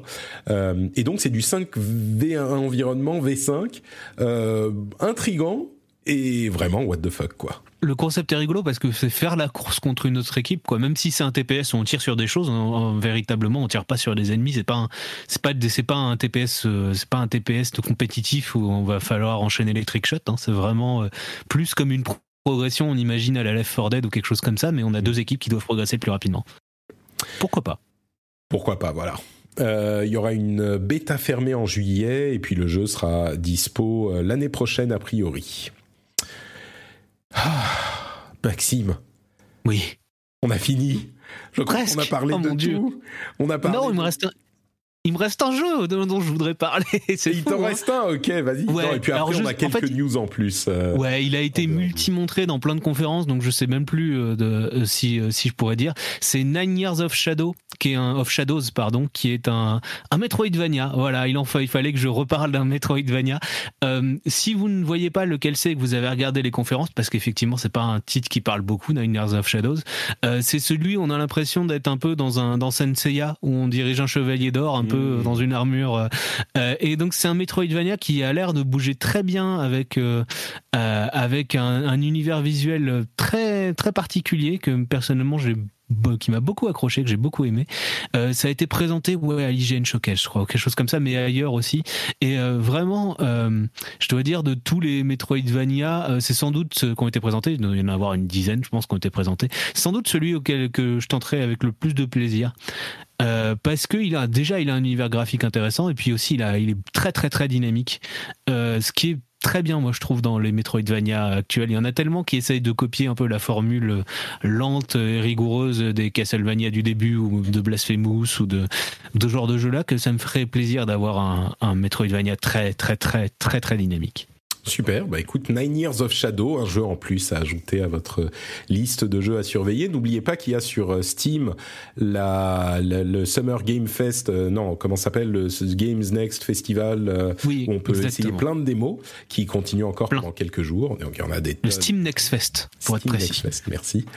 Euh, et puis ce qui se passe, parce que c'est pas fini complètement, il y a ce soir deux conférences, une ah Overwatch qu'on évoquait tout à l'heure, où on aura sans doute des détails il y a la bêta, la deuxième bêta qui arrive le 28. On pourra commencer à s'y inscrire dès euh, cette euh, ce soir ou oui ce soir et elle sera sur console aussi. Donc si ça vous intéresse, vous pouvez y aller. Euh, il y aura donc des plus de présentations du, du jeu. Il y a aussi un événement de Square Enix, sur Final Fantasy VII. Donc mhm. certains espèrent des infos sur Final Fantasy VII Remake 2. Je ne sais pas si ça arrivera. Non, mais non. Soyons réalistes, non. euh, il y a aussi donc demain euh, des infos sur. Euh, enfin, Koch Media va faire un petit, une petite présentation de son label Prime Matter, qui est le truc des gros jeux, euh, truc sympa. Et puis après ça, peut-être une conf Nintendo vers la fin du mois. Il y a d'autres trucs en juillet et puis en août, on arrive à, à la comment à la game. Le Gamescom. Gamescom. J'en perds les mots. Il y a peut-être un truc hardware qui arrive du côté de, PlayStation. Euh, mhm. également à la fin de l'année avec une manette pro, un truc comme ça, enfin à la fin du mois, pardon, possiblement. Euh, d'ailleurs, bah tiens, puisqu'on parle de, Sony, non, vous savez quoi? Allez, rapidement, deux trois trucs. Euh, il y aurait peut-être un, nouveau Fire Emblem qui serait prêt depuis presque un an et que Nintendo pourrait annoncer bientôt. Chouette ça pourrait arriver. Euh, Warcraft 3 Reforged a enfin son mode ranked qui est arrivé avec une grosse update qui est en bêta en ce moment, euh, qui amène en fait, euh, on va dire une bonne partie de ce qu'ils avaient promis il y a longtemps et qu'on ne voyait pas venir. Bah peut-être qu'il y a encore de l'espoir pour la rédemption de Warcraft 3 euh, Reforged, ce qui serait pas mal parce que Warcraft 3 normal n'est plus accessible, donc euh, voilà. Et Shredder's Revenge, le jeu des Tortues Ninja, est sorti et il a l'air ah. très bien noté celui-là. Il a l'air super chouette, ouais. tout à fait. Euh, m'intrigue un petit peu, mais je n'ai pas encore pu le tester moi malheureusement, mais ça a l'air d'être vraiment un, renvoi nostalgique à, mon jeu, à mes jeux d'enfance, Tortue Ninja, Turtles in Time, tout ça. ça a l'air très chouette. C'est exactement ça. Ils ont ils ont l'air d'avoir réussi leur coup et ils avaient présenté d'ailleurs pendant l'une des confs le fait qu'on peut jouer à 6 en coop. Oui, fort ça. Ça c'est cool. Fait des raids. Euh, et puis il y a quelques news du coup euh, du côté de Sony. J'ai parlé de cette possible arrivée d'une manette pro qui est comparable à la manette euh, Xbox Elite Series avec tout pareil. Hein. on peut changer les, les configurer les joysticks, on peut on a les palettes derrière, il y a des stops pour les triggers, etc. Ça pourrait arriver dans quelques semaines. God of War serait bien prévu pour cette fin d'année et pourrait être présenté lors d'une conférence qui arrive bientôt. Peut-être, peut-être. Euh, il y a bien 700 jeux dans le PlayStation Plus Premium qui est disponible aux États-Unis, euh, et donc euh, on avait un petit peu peur parce que en, en, Asie il y en avait beaucoup moins, mais là il y en a bien euh, eu plusieurs centaines. Donc enfin il y en a bien 700. Donc il arrive dans quelques quoi, une semaine, quelque chose comme ça. En, oui, dans ces eaux-là. Et enfin, la news la plus surprenante peut-être de tout l'épisode. Vous vous souvenez qu'on parlait d'un film peut-être ou d'un produit Grand Turismo et on rigolait tous et on se disait mais enfin mais qu'est-ce qu'ils vont pouvoir faire avec Grand Turismo? Ils vont faire une série de réalité TV où ils vont s'asseoir dans un café et parler de l'histoire de telle ou telle euh, voiture. Ça va être super chiant. Mais qu'est-ce que c'est que cette idée débile? Eh ben en fait, vous savez quoi? Ils ont réussi à trouver une idée évidente mais hyper cohérente et hyper intéressante pour un film Grand Turismo qui arrivera en 2023. Et est-ce que tu as lu l'info? Pas du tout, mais je, je, présume que c'est quelqu'un qui va passer son permis avant de conduire une voiture et aller au travail, ou quelque chose comme ça. Eh bien, écoute, presque, mais en version beaucoup mieux. En fait, ça va être l'histoire vraie de, euh, de, de pilotes automobiles qui ont euh, commencé, c'est des jeunes qui jouaient à Grand Turismo, enfin c'est une personne en mhm. particulier, ils vont suivre son parcours, euh, enfin refaire le, le, son histoire. Il a euh, joué à Grand Turismo, il, est, il, est, il était en compétitif en Grand Turismo, et en fait il a fait la transition en euh, pilotage automobile euh, réel, et il est devenu pilote automobile pour de vrai. Après s'être entraîné entre guillemets sur Grand Turismo. C'est pas le seul, hein. il y en a euh, trois, quatre personnes qui ont fait ça. Je me euh, souviens d'une histoire comme ça où il y avait euh, plusieurs, ils avaient fait un petit concours comme ça de, des meilleurs pilotes virtuels sur Grand Turismo. Le truc, c'est qu'ils se sont rendus compte qu'une fois dans les voitures, ils cassaient les boîtes de vitesse des autos compétitifs parce qu'ils n'étaient pas entraînés à bien passer les vitesses. Donc ça coûtait très très cher au final. écoute, en tout cas, celui-là, il a dû finir par apprendre. il s'appelle Lucas Ordonez. c'est un pilote espagnol et il a participé au, Nissan GT Academy, euh, enfin le, le Grand Turismo Academy avec Nissan, une compétition en, temps réel. Euh, et, il, il a fait le Mans euh, dans la série GT. Enfin, c'est vraiment et bon, bref, à la limite, l'histoire de ce type c'est intéressant, mais pas plus que ça. Mais en faire un film, c'est hyper malin. Et comment on n'y a pas pensé euh, quand on en rigolait tous dans le dans le enfin dans toute la presse on s'est dit ah, ah, ah mais qu'est-ce qu'ils vont pouvoir faire avec un jeu Grand Turismo? Mais évidemment, tu fais un truc comme ça, c'est super sympa, ça intéresse les gens qui même sont pas forcément hyper fans de Grand Turismo ou de de bagnole, c'est une histoire euh, intéressante. C'est très malin. Donc je suis surpris, je vais peut-être euh, aller voir le film Grand Turismo quand il sortira, je ne pensais pas. Pourquoi pas? 2023, ça arrive vite. Ouais. Ouais, ouais. Et voilà, je crois que là vraiment, ça y est, on est au bout, plus de deux heures d'émission, on a euh, vraiment couvert tout ce qu'on voulait euh, couvrir, dit tout ce qu'on voulait dire. Merci Maxime d'avoir été là avec moi. Euh, C'était un moment qu'on a pu exorciser, un moment douloureux, c'est ça, mais nécessaire qu'on a pu exorciser. On, oh, on a gardé le meilleur. on espère que l'année prochaine, ça sera, ça sera pas aussi compliqué. Hein. Mais on verra parce que ça sera peut-être euh, avec euh, en, live avec des journalistes qui vont aller sur place l'année prochaine s'il n'y a pas une, un nouveau valeur. Il risque d'y avoir un Summer Game Fest et un E3 en vrai l'an prochain. C'est ça qui est bizarre. On risque d'avoir les deux d'un coup. Donc euh, ça risque d'être encore plus de travail aussi. Ils, vont s'arranger pour que ça soit genre deux parties de la même semaine ou je sais pas. J'espère. En même temps. J'espère. Bon bah écoute, merci beaucoup. Est-ce que tu peux dire aux auditeurs où ils peuvent te retrouver sur Internet? Alors, euh, vous pouvez me retrouver euh, sur internet sur gamecult.com, là où j'officie en tant que pigiste. Vous pouvez bien sûr me retrouver sur Twitter, euh, euh, sur Von Yaourt, euh, avec un, un underscore tiré bas entre le Von et le yaourt euh, sur Twitter. Et euh, je dois faire mon auto-promo quand même parce qu'il se passe un truc important là bientôt, le 27 juin, donc tout bientôt, le lundi, non pas de la semaine qui arrive, mais celle suivante. je J'animerai une conférence lors d'une chaire colloque sciences et jeux vidéo organisé pardon par la chaire euh, Sciences et, Jeux de Polytechnique. Ce sera au Conservatoire national des arts et métiers à Paris. Euh, l'inscription c'est gratuit mais c'est sur inscription euh, de 9h à 19h et moi j'anime la conférence sur les défis techniques pour répondre aux enjeux actuels, c'est-à-dire en gros les problèmes environnementaux avec l'industrie du jeu vidéo et je serai accompagné de quatre ingénieurs, d'ingénieurs chercheurs aussi, qui qui seront avec moi autour de la table ronde pour parler globalement euh, de ce qu'émet euh, l'industrie du jeu vidéo en temps en pollution. Donc ça va être, on va parler de consommation énergétique, on va parler de, pollution de la fabrication, de tous ces sujets-là et de comment on ferait pour y remédier. Ce sera donc euh, au CNAM le 27 juin et euh, j'espère qu'il y aura des gens. Bah, J'ai déjà vu qu'il y avait euh, une bonne partie des places qui étaient parties, euh, donc euh, s'il reste du temps pour vous inscrire, il en reste peut-être pas beaucoup. Super, euh, j'espère que tu mettras un lien euh, sur ton compte Twitter, comme ça. euh, on- Oui, oui, je l'ai- déjà fait. Ça, il suffit de remonter, mais je le referai de toute façon. Je ferai même une news parce que l'événement arrive bientôt, donc il faudra en reparler. Super, bah on mettra le lien vers ton compte Twitter du coup dans les notes de l'émission comme toujours, donc on pourra te te re- t'y retrouver et sur Gamecult évidemment. Pour ma part, c'est euh, notepatrick.com pour tout ce que je fais, que ce soit le rendez-vous tech, le rendez-vous jeu bien sûr, euh, le Discord où on est toujours, tu sais, le truc qui a fait que je, je- j'ai tenu sur ces conférences, c'était le fait d'avoir le Discord avec tous les gens super sympas et on a suivi les conférences ensemble. Il y en a encore d'autres qui arrivent, vous pouvez vous, vous joindre à nous. On a suivi ça ensemble, on commentait, on rigolait. C'était un super moment. Euh, donc, je vous recommande d'aller nous rejoindre sur le Discord. Le lien est sur notepatrick.com.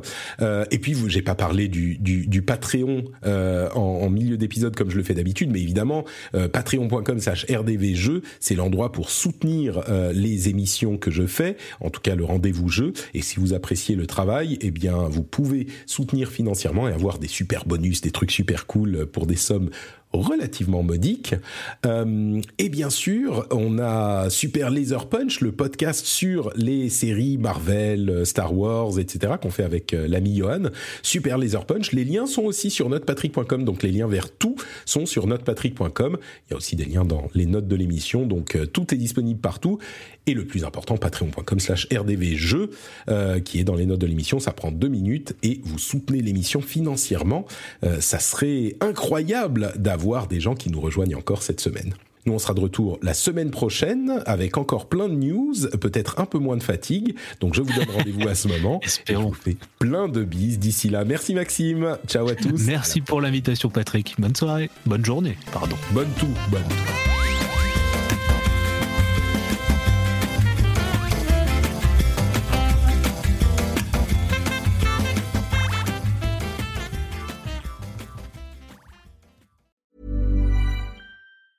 Hi, my name is Danny Pellegrino from Everything Iconic, and I'm excited to talk to you about Club Med.